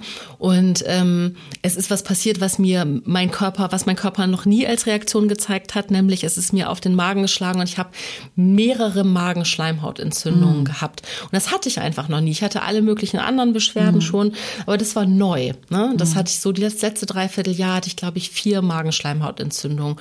Und da habe ich einfach, weil ich eben irgendwann auch nicht mehr essen konnte, war ich in diesem, in dieser Situation wahrzunehmen, dass es in meinem Leben schon ähm, Lebensphasen gegeben hat, in denen ich das sogar vielleicht positiv begrüßt hätte. Ich kann mich daran erinnern, dass ich dachte, wenn ich eine heftige Magen-Darm-Grippe hatte und drei Tage gekotzt habe, dass ich dachte, naja, immerhin nehme ich ab dabei. Ne? Also ich kann wirklich ja, nur drüber halt lachen, weil so Kultur, ne? Ja, das steht genau. halt über allem. Das so. ist ja genau das Schlimme, dass und diese, dann, ja, das sogar die, in Kauf genommen wird. Ja, und diese Magenschleimhautentzündungen haben mir einfach so viel Schmerzen bereitet mhm. und so viel Sorge bereitet, dass ich so dankbar war, dass ich wirklich sagen konnte, nein, das hat verdammt nochmal null positiven Effekt auf ja, mich. Nicht, ich will nee. einfach mhm. gesund sein. Mhm. So. Und gesund sein heißt dann auch bitte essen können, so normal mhm. essen im Sinne mhm. von das, was für mich normal und Standard und Alltag ist. Und ähm, deswegen bringe ich das noch mal rein, mhm. ne? weil diese, weil, weil, weil, also weil ich eben mhm. so oft davon auch, weil es mich so oft erbost, wenn Menschen sagen, ja, ne, das ist ja nicht gesund, dick zu sein ja, oder irgendwas. Das, also ich verstehe ehrlich gesagt immer gar nicht so genau, warum Leute das so, also warum da Leute so empört drüber sind. Also das finde ich schon sehr erstaunlich, ehrlich gesagt. Also ich höre dann auch immer wieder genau das, was du gerade gesagt hast, naja, aber ab einem bestimmten Gewicht ist, ist es einfach nicht mehr gesund. Und ich denke dann immer, ja, aber was ist denn dann mit den Menschen, auch wenn sie super hochgewichtig sind und irgendeine Erkrankung haben, entweder durch diese ne, das ist wie auch immer. Was, was bedeutet das dann? Also haben die Leute dann weniger Respekt und Würde verdient? Was, also ich verstehe mal nicht, was ist dann quasi das Ergebnis, dass es Menschen bestimmt gibt, die super hochgewichtig sind und krank sind, ob das eine vom anderen kommt oder nicht, lasse ich jetzt mal so dahingestellt. Gesundheit ist ja wahnsinnig komplex. Also es ist, es ist ja nicht, ich war ja eben, wie du gerade gesagt hast, war immer schlank und war aber wahnsinnig krank. Ja. Und jetzt bin ich dick und nicht mehr krank. Und jetzt werde ich gefühlt immer täglich fast gefragt oder werden mir empörte E-Mails geschrieben, ähm, warum machen Sie das? Warum tun Sie Ihrem Körper das an? Ähm, warum äh, so sie werden es mal merken also es schreiben auch oft Leute so was warum tun sie das ihren Gelenken an wo ich denke wenn die wüssten dass ich Eiskunstlauf mache das ist ja wirklich ein harter Sport also für für den Körper. Also ich habe mir auch schon was gebrochen, andere brechen sich was. Das ist ein harter Sport, weil der Sport einfach sehr, ja, man fällt einfach hart ne, aufs ja. Eis. Ähm, aber das Gesundheitsthema, ich glaube, dass es für viele Menschen der Schlüssel ist bei diesem Thema Körperakzeptanz, weil viele Menschen dicke Menschen, also weil, weil eben diese Vorurteile, diese Stigmatisierung, was ja so mitschwingt, wenn wir über dicke Menschen reden. Das sind ja diese, der ist einfach zu faul, liegt halt auf dem Sofa rum, ernährt sich nicht, nicht richtig, ne, was auch immer richtig ist. Ähm, viele Menschen können sich gar nicht ausgewogen ernähren. Das ist ja, wir haben jetzt gerade die Diskussion Kinderarmut, überhaupt Armut. Ich finde, das ist ein voll wichtiges Thema, Ernährungssicherheit. Äh, noch nicht mal in Deutschland können sich Menschen ähm, ausgewogen ernähren.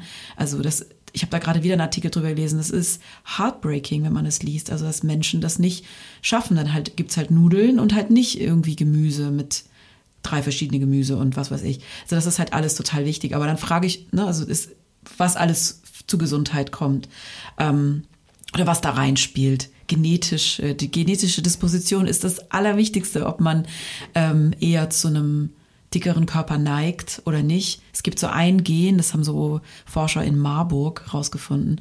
Wenn man das Gen hat, dann wird man, also kann man gar nichts dran ändern, dann wird man super dick. Also dann hat man mhm. dieses Gen, es haben nicht so viele, aber die Menschen, die dieses Gen haben, werden halt super dick. Und dann, wenn man eben noch weiß, da gibt's, da ist die Studienlage eindeutig, dass dickere Menschen oder dicke Menschen diskriminiert werden, strukturelle Diskriminierung erfahren, dass sie ähm, ja, entmenschlicht werden, dass sie, dass sie ausgelacht werden, abgewertet werden, weil viele das Gefühl haben, das dürfen sie. Und das war zum Beispiel auch so ein mehr, so ein Kommentar in diesem Chat ähm, vor ein paar Tagen, ähm, dass viele geschrieben haben, na ja, wenn sich einer adipös ernährt, dann muss man das schon dem sagen. Und ich frage mich dann immer, was ist denn, wie ernährt sich denn jemand adipös? Also jemand, was du gerade gesagt hast, ich glaube zum Thema Gesundheit, ich glaube, wir wollen alle gesund sein. Keiner möchte ja nicht gesund sein. So, ne? Ähm, aber manchmal kann man vielleicht auch gar nicht alles machen, weil man nicht die finanziellen Möglichkeiten hat oder warum auch immer oder man hat einfach eine chronische Erkrankung, hat man einfach und kann man kann da einfach gar nichts dafür oder wie es auch immer für eine Erkrankung, ähm, Lipödem oder so und wird dann trotzdem, trotz dass man eine Erkrankung hat und eben Fettlagerung, Fetteinlagerung am Bein, am Po, am Arm hat, ähm, in der Öffentlichkeit angegriffen von Leuten. Habe ich schon von Followerinnen gehört, dass sie sagen, ähm, sie sind eben so dick, also dicker als ich, dass sie solche Diskriminierung oder abwertenden Worte im Supermarkt hören. Also dass Leute an ihnen vorbeilaufen und richtig schlimme Sachen zu denen sagen. Ich sage es jetzt extra nicht, weil es natürlich super gemein ist und wir können uns das alle vorstellen. Ähm, ich will es mir gar nicht. Also und das ist so schlimm und ich glaube, das diese, diese Abwertung oder wie wir auf dicke Menschen schauen, das ist total wichtig, dass wir uns da alle mit beschäftigen. Warum ist das so? Warum regt mich das so auf? Also jetzt so, ich frage mich das nicht, aber so, ja. was ist das so? Warum denke ich, dass alle dicken Menschen faul sind oder sich falsch ernähren oder nur Chips essen oder genau, warum ist das so? Ist es vielleicht wirklich so? Und war oder ist es nicht so? ähm, und was kann ich eigentlich dagegen tun? Also was wir haben ja alle einen Bereich, wo wir gucken können, dass ähm, ja, dass unsere Welt ein bisschen besser wird. Ja, also ich habe auch keine Antwort auf die Frage, warum Menschen so denken. Ne? Also ich weiß, warum sie so denken. Das ist ja in der Diätkultur ganz klar, dass das, das Dicksein das Allerschlimmste ist, was einem passieren kann. Und deshalb gibt es ja auch diese Zuschreibung. Deshalb passiert es ja auch, dass wir dicke Menschen so anschauen, dass es keine Mode gibt ab Größe 44, dass es keine Sitzgelegenheiten gibt, die einfach von vornherein ganz normal geplant werden. Hier in der Elbphilharmonie in Hamburg bestes Beispiel. Im großen Saal geht es noch einigermaßen. Im kleinen Saal ich bin ja wirklich, ne, wie gesagt, mit meiner Größe 44, ich passe schon gerade so noch in den Stuhl rein.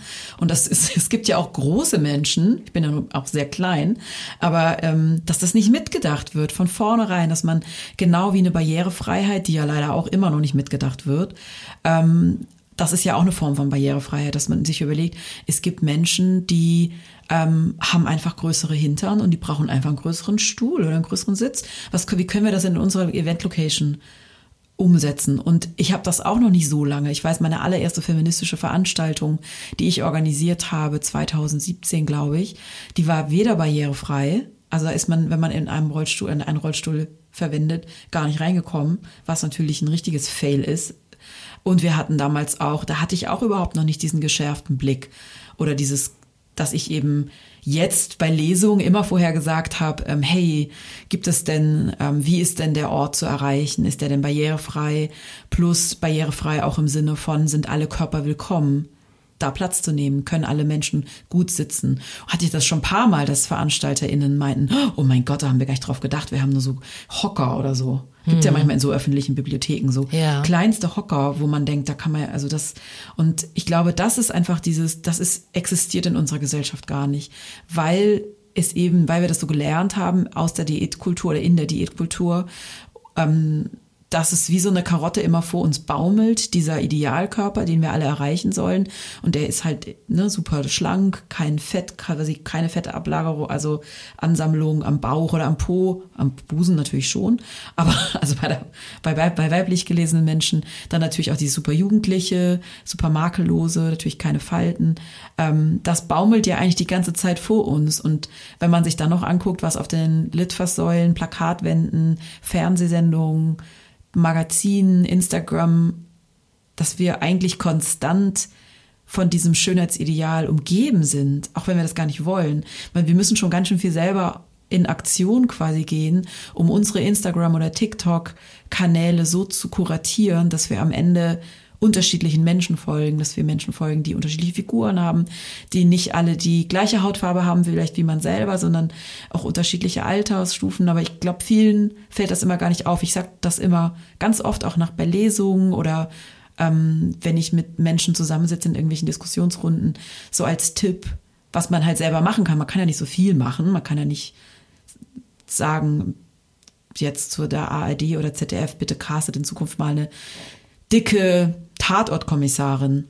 Mhm. Kann man natürlich auch schreiben, aber wird vielleicht nicht gemacht. Aber, und ich glaube, das haben viele Leute checken das gar nicht, was das für einen Einfluss auf uns hat. Also all das sind ja so kleine Bausteine, die am Ende dieses, dieses Gefühl oder diese, wie sagt man denn, das Gefühl ist nicht das Richtige, aber das ist ja wirklich so ein Konsens, dass wir alle das Gefühl haben, wir dürfen eine bestimmte Figur nicht haben. Dick ist immer falsch. Ich bekomme so oft Nachrichten von Eltern, die mir das schreiben, ja, ich versuche das ja mit meinem Kind, aber ich will halt nicht, dass es dick wird. Und dann sage ich immer, es gibt einfach dicke Kinder. Es gibt genau wie dicke Erwachsene. Da hast du nichts falsch gemacht. Und ich verstehe das, genau wie unsere Eltern das, was du vorher gesagt hast. Ich glaube, unsere Eltern wahrscheinlich das irgendwie gut gemeint haben. Also so, ähm, dass sie uns sowas gesagt haben oder ähm, und ich denke, dass die das auch gut meinen, die Eltern, die mir das schreiben, aber ich glaube, dass bei vielen immer noch nicht das angekommen ist, dass es kein Versagen ist, weder ein persönliches Versagen noch ein Versagen von Eltern jetzt, wenn das Kind dick ist, sondern, also man kann den Kindern natürlich ermöglichen, sich ausgewogen zu ernähren, wir sollen uns alle ausgewogen ernähren, egal ob dick oder dünn oder groß oder klein oder mager. Wir sollen alle auch möglichst irgendwie bewegen. Wir bewegen uns ja alle auch zu wenig, ne? Ähm, nicht nur die Dicken. ähm, aber ich finde, daran merkt man immer, dass, dass dieses, dass das so überall im Raum steht, so als ja, aber. So, hm. ne? Es will halt trotzdem am Ende keiner dick sein. Was ich gerade ähm, ganz schön fand, weil, äh, weil du erstens von Kindern gesprochen hast. Das ist nämlich ein, ein Wert, den ich, äh, mein, wenn meine Kinder das jetzt hören würden, wären sie genervt. Oh Mama, jetzt wieder mit ihrem Lösungsansatz. Weil ich immer sage, ja, man kann Probleme sehen oder man kann Lösungen finden. Das ist so ein, so ein richtiger Mutti-Spruch von mir. Weil du aber gerade gesagt hast, was, äh, was kann man machen, ne? Oder was du, dass du Menschen dazu ähm, anregst, eben ihre mhm. eigenen äh, Social Media ähm, Bubbles so zu kuratieren. Und das finde ich, ähm, da wollte ich gerne einhaken, weil das, weil das ja ganz oft so, wenn man so merkt, ah, wir beschreiben ja auch die ganze Zeit ein Problem, ne, einen gesellschaftlichen mhm. Missstand, der ähm, Menschen äh, ganz real leiden lässt. Und ähm, dann ist ja immer die Frage, okay, was können wir denn jetzt tun? Ne? Und mhm. erstmal reden wir drüber, das ist schön. Das heißt aber, die Menschen, die uns zuhören, mit denen macht das was so. Ne? Und was können diese Menschen machen? Was können die Menschen machen, die dir folgen, außer dass sie von dir inspiriert sind? Du inspirierst sie eben auch, ja, ihre ähm, ihr, ihre äh, Social Media Inhalte zu kuratieren. Und das ist eine Lanze, die ich für Social Media breche, auch wenn es sonst mhm. vielleicht ganz vielerlei Hinsicht Teufelszeug ist, aber dass ich denke, du bist dörflich aufgewachsen, ich bin dörflich aufgewachsen und wir hatten diese Möglichkeit nicht, sondern wir hatten die Möglichkeit, uns genau das für eine Bravo oder Bravo Mädchen zu kaufen und ansonsten hatten wir unser Umfeld. Ne? Und es gab die Tagesschau und es gab irgendwie, keine Ahnung, irgendwann gab es mal ähm, dann Privatfernsehen, mhm. da waren wir aber schon Teenager. Genau, ne? so. Und vorher gab es halt drei Programme. Stimmt, ja. So, das heißt, dass es, es gab genau diese, äh, also es gab ja auch nur weiße, mittelalte, schlanke Fernsehansagerinnen, äh, ja. Moderatorinnen. Ähm, da genau das, da sind wir gar nicht auf die Idee gekommen irgendwie mhm. oder unsere Eltern wären niemals auf die Idee gekommen zu sagen, oh, das ist aber sehr undivers, was da irgendwie in den mhm. öffentlich-rechtlichen stattfindet. Und das ist schon was, was sich, finde ich, dadurch ähm, ähm, durchs World Wide Web und mhm. durch Social Media einfach äh, geändert hat. Genauso wie man sagt, ja, wir können jetzt äh, zum Beispiel beim Vegetarismus, wir können jetzt irgendwie, wir, als Einzelperson können wir nicht irgendwie ähm, Massentierhaltung abschaffen, aber natürlich sind wir als KonsumentInnen äh, auch ein kleines Rad. Ne? Mhm. Das ist genau wie WählerInnen zu sein, zu sagen, ja, was ist denn meine Stimme bei einer Bundestagswahl? Ja, die ist halt eine Stimme von vielen. Also geh wählen. So, und entscheide dich, was du, wenn du dich gegen, gegen Fleischkonsum entscheiden willst, dann hör auf, Fleisch mhm. zu essen. Das ist, das ist der erste Schritt. So, und eine, ähm, ich weiß gar nicht, wie nennt man das, wenn man Psychohygiene, kann man Psychohygiene auf Social Media anwenden, zu sagen, so folg bewusst aktiv den Menschen, genau, ja. die, ähm, also weil du unterstützt sie ja auch damit, ne? Äh, und zu zeigen, es gibt äh, äh Diversität. Weil ich habe schon den Eindruck, dass es insgesamt vom Angebot her, von den Menschen, mm. die eben Sachen, also die, die kreativ Absolut, sind, die Inhalte, ja, die Inhalte mm. wirklich ähm, gestalten, dass es da eine viel größere Vielfalt gibt als jemals zuvor. Das hat sich auf jeden Fall genau. geändert. Genau. Und das ist eine, und das finde ich wunderbar, weil mhm. das ist eine Entscheidung, die ich dann für mich treffen kann, aktiv nach Menschen zu suchen. Und ich gehöre als Einzelperson zu den Menschen, die sagen kann, es hat sich in meinem Leben vieles verbessert, weil ich mich von Menschen inspirieren lasse, denen ich folge. Ne, eine davon bist du, sitzt mir gegenüber, also allein dafür danke. Ähm, Kim Hosses zum Beispiel, ich weiß nicht, ob du die kennst, mhm. ne? die ist eine Person, also die, die hat mich ganz doll bestärkt darin, Bügel-BHs aus meinem Leben mhm. zu verbannen. Ne? Und, äh, also auch generell BHs, ja, und, ne? jetzt trage ich ja. manchmal noch so Tops und ja. Bustiers und so, aber dass ich gemerkt habe, what the fuck? Also mhm. jetzt wirklich nach, guck mal, ich habe mit zwölf oder 14 angefangen, BHs zu tragen. Also das heißt wirklich jetzt über 30 Jahre. Mhm. Nach über 30 Jahren habe ich gemerkt, wie unbequem die Scheißdinger sind. Und es ist einfach ein Gerücht zu sagen, nein, dann wurde falsch gemessen, bla bla. Ja, ja, Kein Mensch braucht diesen Scheiß. Auch keine Bügel nein. auch schon lange nicht mehr. Ja, aber das ist ja. so. Aber die ganzen Jahrzehnte, mhm. die ich es gemacht habe, war es mir eine Unmöglichkeit, mir das ohne vorzustellen, weil ich dachte, nein, mit dieser, auch wieder Zahlen, mit dieser Körbchengröße, wurde ich letztens beim Dating gefragt, welche Körbchengröße ich habe. What? Ja. The fuck? Ja, also Entschuldigung. What? Entschuldigung, ich muss ja. weg vom Mikrofon, weil ich so laut lache. What? Ja, okay, aber das ist, also Dating habe ich ehrlich gesagt auch gerade ein bisschen aufgegeben, weil es einfach, ist einfach zu Banane. Also es ja, ist, da, da wow. können wir bitte ein eigenes Gespräch ja, drüber machen. Könnte man aber, aber es war, aber, aber Interessant. ich erzähle das, ich erzähl das eigentlich nur, weil ich mich in dem Moment gefreut habe darüber, dass ich sie, dass ich meine aktuelle Körbchengröße nicht benennen kann, weil sie mir Schnurzpiepe mm. ist. Ne? Also es wäre wirklich so, als wenn mich mal gefragt hätte, wie viel. Und ist so eine komische Frage. Aber auch wieder Zahlen, ne? Richtig. Also wieder beim Zahlen. Ja, genau. Das und scheint für viele Leute wirklich wichtig zu sein, andere, den eigenen Körper und andere Körper irgendwie anhand von Zahlen ähm, ja so greifbar zu machen oder zu vergleichen oder ich weiß gar nicht, was das ist. Alles wahrscheinlich, greifbar. ne? Ach so, greifbar, ja, okay, in dem Fall Entschuldigung, ihr müsst jetzt einmal as low as you go. Aber ich glaube schon dieses Vergleichbare, Vergleichen und auch so einteilen ja. in gut und schlecht und so. Ganz was du am Anfang auch gesagt hast, mit Kleidergrößen, ne, dass man dann damals ja auch wie heute, ähm, also eine 40 wäre für mich auch eine Katastrophe gewesen, wo ich ja immer so eine drei, musste schon eine kleine drei, also drei und eine kleine Zahl danach stehen. Aber ja, interesting, was du sagst. Aber ja, ich glaube, dieses, es hat sich schon was verändert. Also alleine, dass ich meinen Weg ja auch gefunden habe oder meinen Weg gedreht habe, hat ja bei mir auch ganz viel, der Einfluss von Instagram war bei mir auch ganz stark. Wollte also ich gerade fragen, wer hat, wer hat dich genau. denn beeinflusst? Gibt es da jemanden, wo du sagst, oh ja, das ist irgendwie ähm, das erste Account, was mir zugeschickt wurde von einer Freundin damals, war Body Posy Panda aus UK. Die war eine der ersten, die das gemacht hat. Und wir haben, unsere Geschichten sind wie eins zu eins. Also sie halt in, in UK und ich in äh, Deutschland, in Süddeutschland. Also sie hatte auch Magersucht und ähm, auch, sie ist ein bisschen jünger als ich. Also da gibt es auch noch Bilder. Bei mir gibt es von dieser ganz schlimmen Zeit keine Bilder. Ähm, genau, und das Video, oder ich glaube, das erste war ein Bild und dann habe ich ihr gefolgt und dann hat sie so ein Video geteilt. Das ist schon neun Jahre oder so her. Ach, ne? krass. Jahre. Also ich bin auch wirklich schon richtig lange bei Instagram. Mhm. Ähm, und da hat sie in einem Bikini oder Bade oder ähm, Unterwäsche, weiß ich jetzt nicht mehr, getanzt. Und man sah natürlich ihren Körper, also sie hat jetzt ungefähr meinen Körper, den ich heute habe, also mhm. Bauch und Schenkel und alles hat natürlich gewackelt. Und ich weiß, ich habe das gesehen und war so, oh, also meine Sehgewohnheiten waren vor acht, neun Jahren noch überhaupt nicht so wie jetzt. Also da hat mich das total irritiert. Schockiert will ich jetzt nicht sagen, aber schon irritiert. Also mhm. schon so, ah, okay, ja, cool für sie, aber nichts für mich. Das war so damals für mich der, da war ich noch nicht so weit, aber ich habe ihr trotzdem gefolgt und bin dann durch sie auch auf andere Accounts gekommen. Und deshalb, ich bin da auch genauso. Ich würde Instagram oder Social Media überhaupt nicht verteufeln, gar nicht, weil es für mich halt wirklich ganz, ganz wichtig war, dass ich überhaupt geschafft habe, eine andere Perspektive auf meinen Körper zu entwickeln mhm. und dann auch das quasi zu machen, was ich heute mache. Überhaupt erstmal diesen Perspektivwechsel, weil das ja wirklich, also wir sind dadurch, dass wir ungefähr gleich alt sind, ähm, wenn man so aufwächst, es ist mir ja auch nie nie aufgefallen, weder als ich die Collagen gebastelt habe, die dann in meiner Holzdecke hingen, noch als ich dann ein paar Jahre später Moderedakteurin war bei der Brigitte und dann bei der Gala, dass alle Models, die wir gecastet haben, immer die gleiche Kleidergröße hatten. Alle Models haben immer eine Kleidergröße. Also das hat mich natürlich dann auch beeinflusst, natürlich aber auch bestätigt, dass das die einzige Kleidergröße ist, die anscheinend okay ist und gut ist und die braucht man so als Frau, ne? weil alles andere ist dann nicht schön und nicht gut.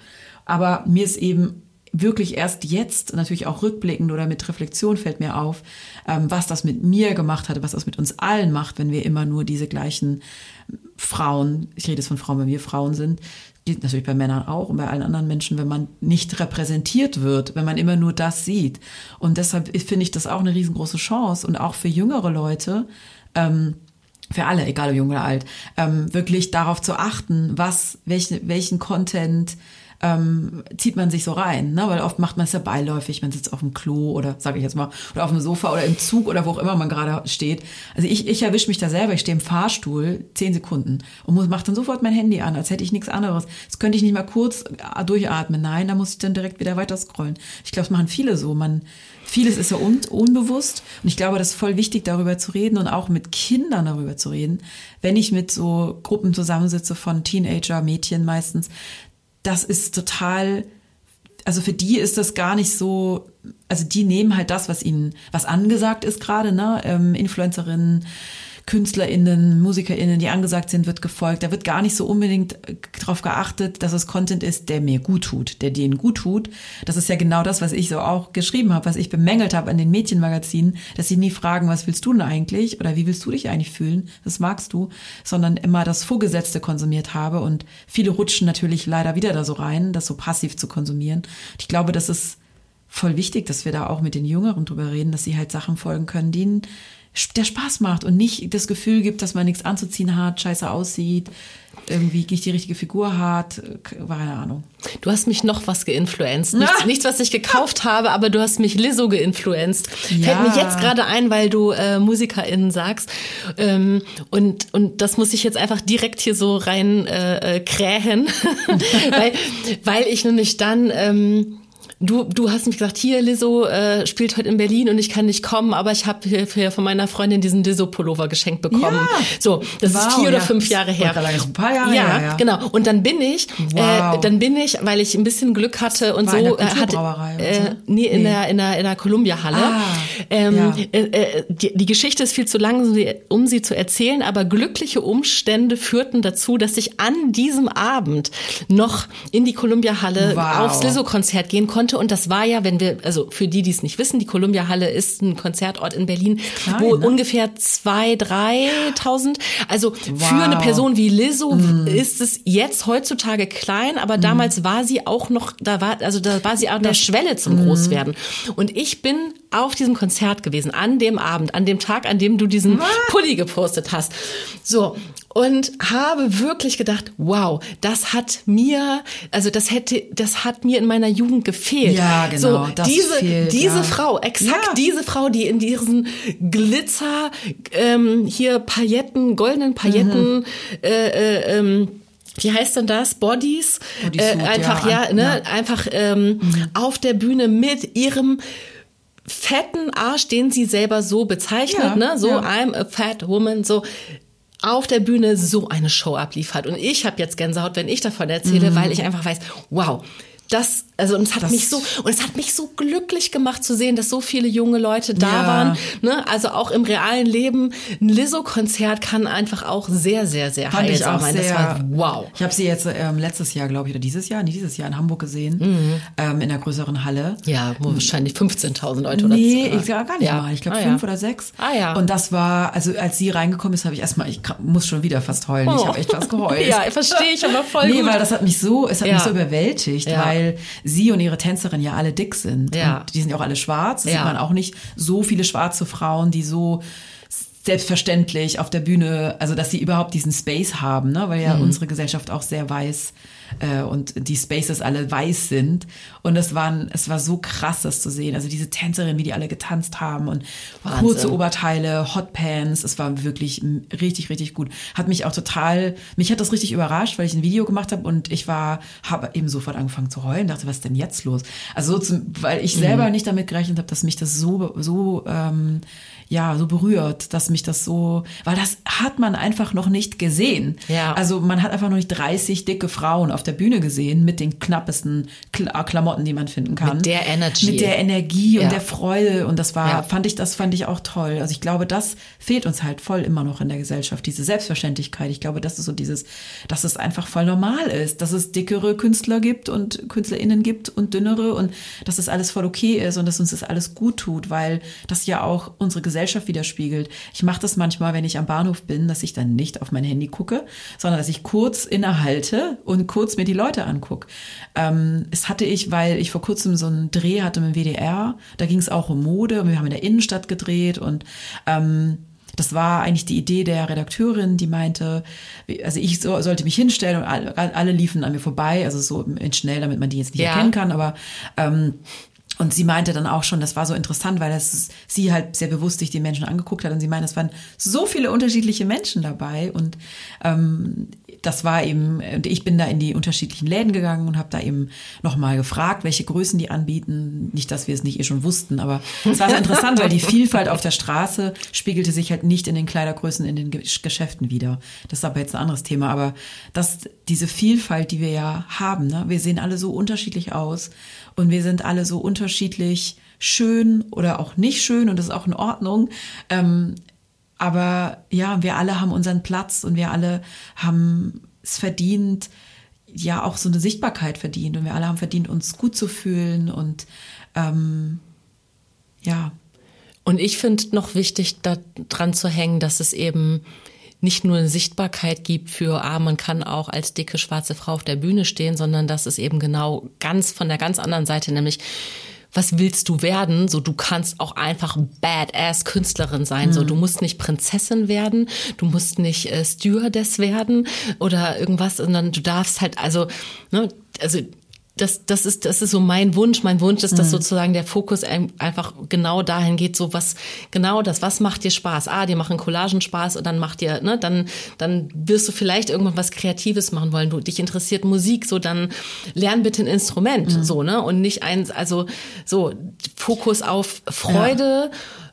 Freude und Lust und Talent ausgerichtet und nicht auf irgendwie, ne, wie, wie hat man zu sein sollen, sondern was, was bringt man mit? Ne, ich denk, ja, ich denke das so oft, jetzt wo du es gerade erzählst, habe ich auch heute, nach, heute Morgen drüber nachgedacht, als ich genervt von mir war, als ich merkte, dass das heute sehr schwer wird, mich selbst zu fotografieren, weil so viele Leute überraschenderweise in der Innenstadt waren, komisch, ähm, sich genau darüber nachgedacht habe, ähm, was aus mir geworden wäre. Also nicht, dass ich jetzt unzufrieden bin, aber trotzdem wäre es so interessant äh, herauszufinden, was wäre aus mir geworden, wenn ich von Anfang an gefördert worden wäre. Also gerade diese Kreativität, die ich halt schon als Mädchen hatte und dieser Wunsch, was mit Mode zu machen, der wurde mir ja ganz lang ausgeredet, weil ich habe angefangen, Grundschullehramt zu studieren, weil in meinem Umfeld, also Familie, eben alle sagten, du bist ja eine Frau ähm, und such dir doch was Sicheres und du willst ja bestimmt auch mal Kinder bekommen. Und das finde ich so interessant, weil ich meine, so alt sind wir ja auch noch nicht, ne? So, wenn ich mir so, so, also wir sind jetzt so Anfang Mitte 40 und ich bin so groß geworden, immer noch so, ähm, bloß nicht, also keinen exotischen Beruf. Also ich wollte ja ganz früh schon Moderedakteurin werden. Und es war aber so, ich komme ja vom Dorf. Und wie soll man da Moderedakteurin werden? Ich hatte auch keine, also ich kein Vitamin B irgendwie und schon gar nicht, also kannte niemand, der, der bei einer, der bei Chrono und Jahr oder so arbeitet, wo die ganzen Magazine damals verlegt wurden. Ähm, und es wurde mir wirklich, also das finde ich, das fehlte mir richtig doll, diese Vorbilder. Also nicht nur körperliche Vorbilder oder Menschen, die einfach gesagt haben, hey, es ist voll okay, so wie du aussiehst. Oder auch einfach weibliche Vorbilder, die nicht immer an sich rumgemäkelt haben, But wie meine Eltern. Aber es kam halt auch nie, es gab auch überhaupt nicht diesen Weitblick, ne? Was könnte man sein als Frau? Und ich habe wirklich das Gefühl, dass es immer noch nicht richtig, dass es immer noch nicht wirklich da ist.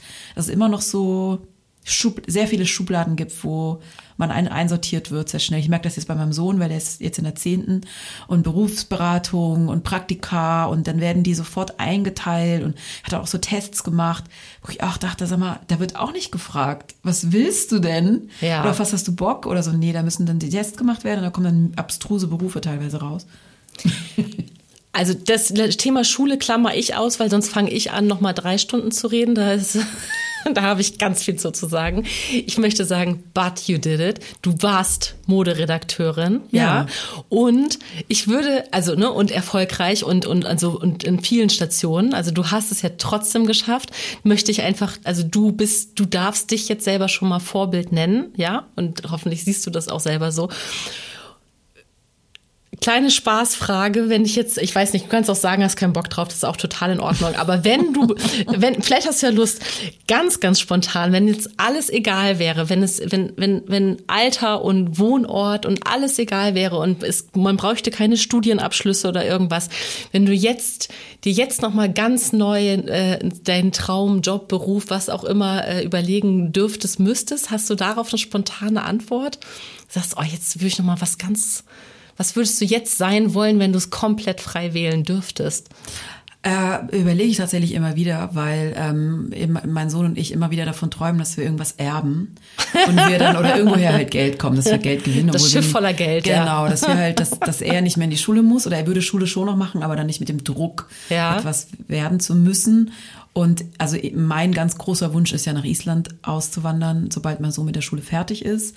Und würde ich, hätte ich nochmal die Möglichkeit, ich glaube, ich, also ich wollte immer Paläontologie studieren, ähm, habe auch eine Gastlesung oder eine Lesung, keine Gastlesung, sondern so eine Einführungsveranstaltung gemacht in Tübingen.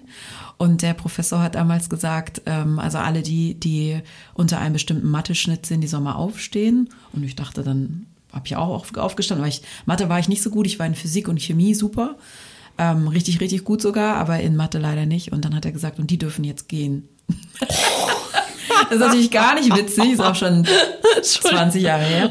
Ähm, aber ja, also da, ich glaube, das würde ich machen. Also mich interessiert das, unglaublich. Also ich habe da eine ganz große, ähm, es ist fast schon mein, ich weiß gar nicht, ich liebe das. Es ist mein, Kannst du mein einmal sagen, Geheimthema kann- oder wie sagt man, mein äh, so St- Steckenpferd. Ne, Steckenpferd klingt so komisch, ne? Aber ich liebe, ich könnte mich stundenlang mit Gesteinsschichten, mit mit mit unterschiedlichen Steinen und ähm, unterschiedlichen ja Sachen einfach beschäftigen. ja. Ist das das, wie man das erklären würde? Paleo, pa, ich, das kann ich nicht aussprechen. Palä Paläontologie? Ja. ja, das ist eher. Musst du jetzt sagen. Ja, also Archäologie fand ich auch spannend. Paläontologie ist, Ist eher. Gesteinslehre? Nee, es ist eher die Pflanzen. Ah, Also, okay. genau. Ja, okay, Ja. gut.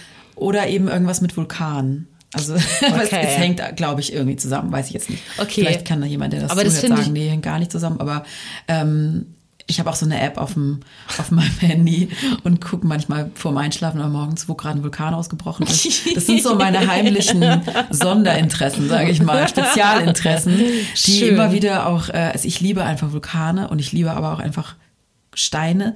Und ich stehe dann manchmal in Island, ich bin ja oft da und auch Mhm. mein Sohn ist oft da. Und mein Sohn sagt manchmal, Mama, warum kannst du dir das, was ist jetzt schon wieder los? Und dann sage ich einfach, guck mal, hier, was ist, was ist hier wohl passiert? Und ich kenne mich leider nicht so gut aus, aber kann ich es mir dann leider oft selber nicht erklären. Manchmal kann ich es erklären.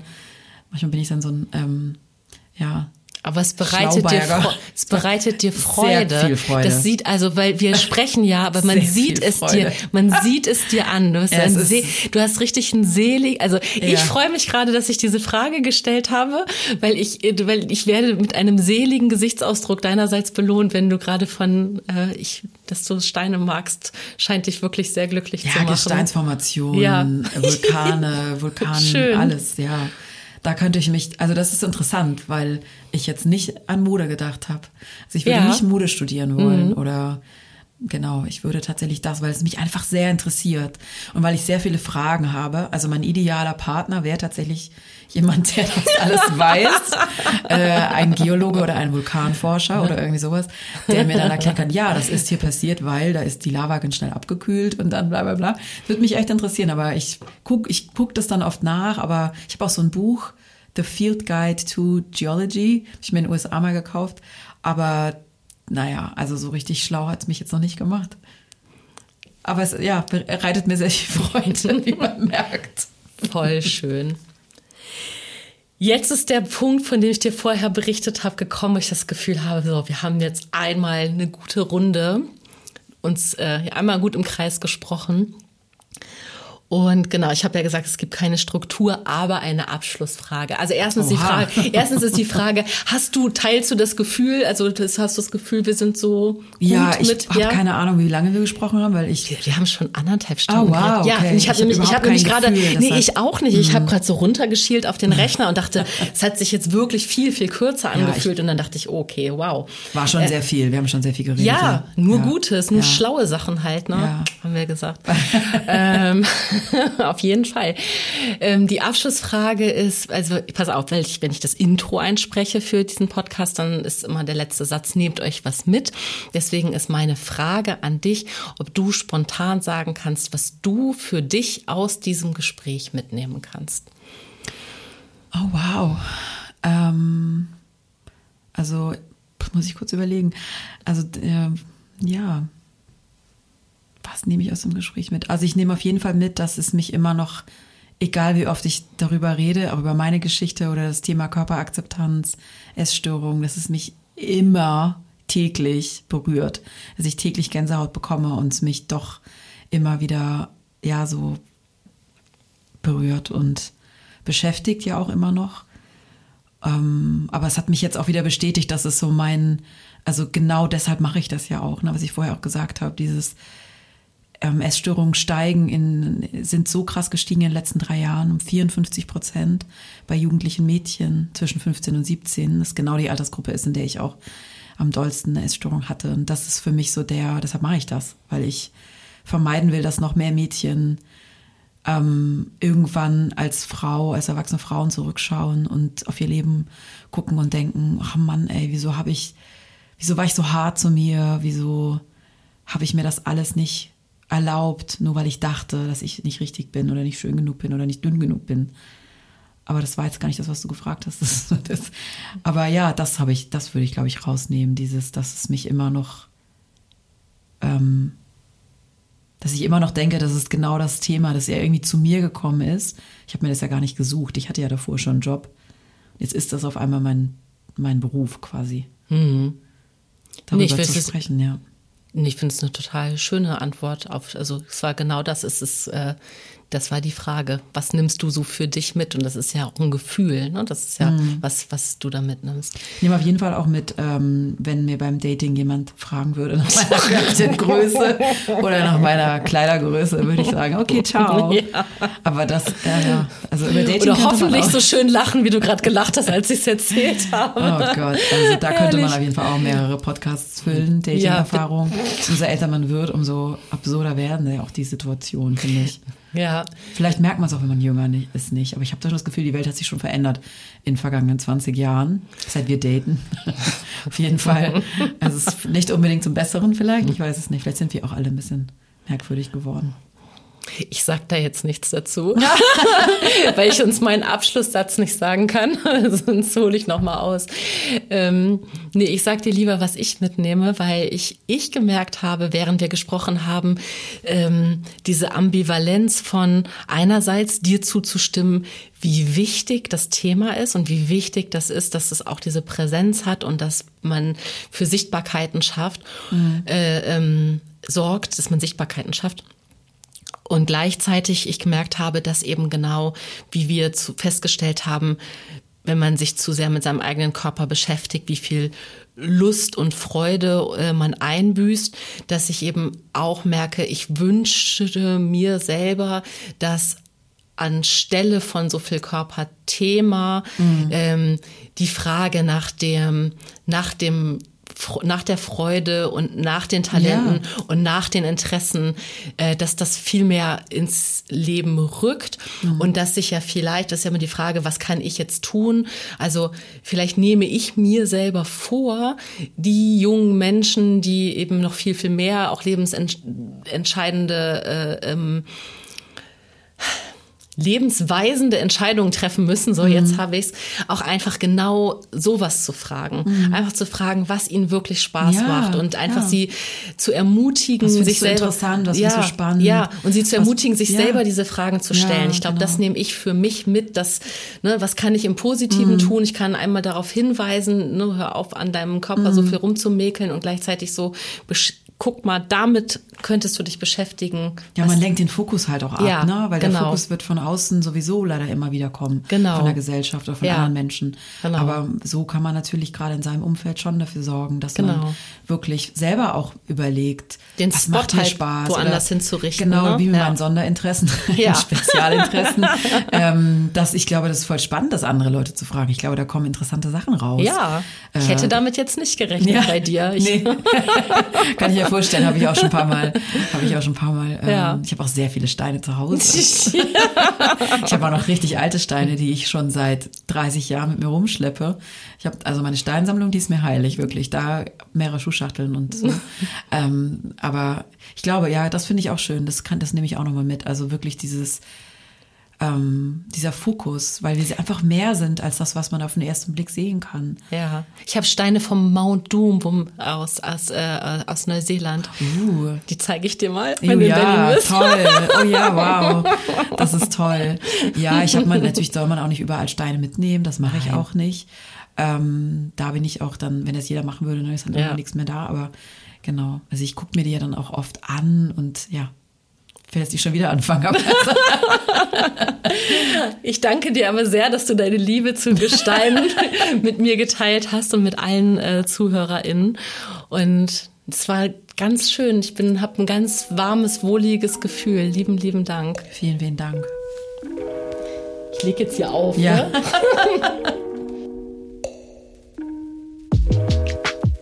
Ihr Lieben, vielen Dank, dass ihr bis hierhin zugehört habt.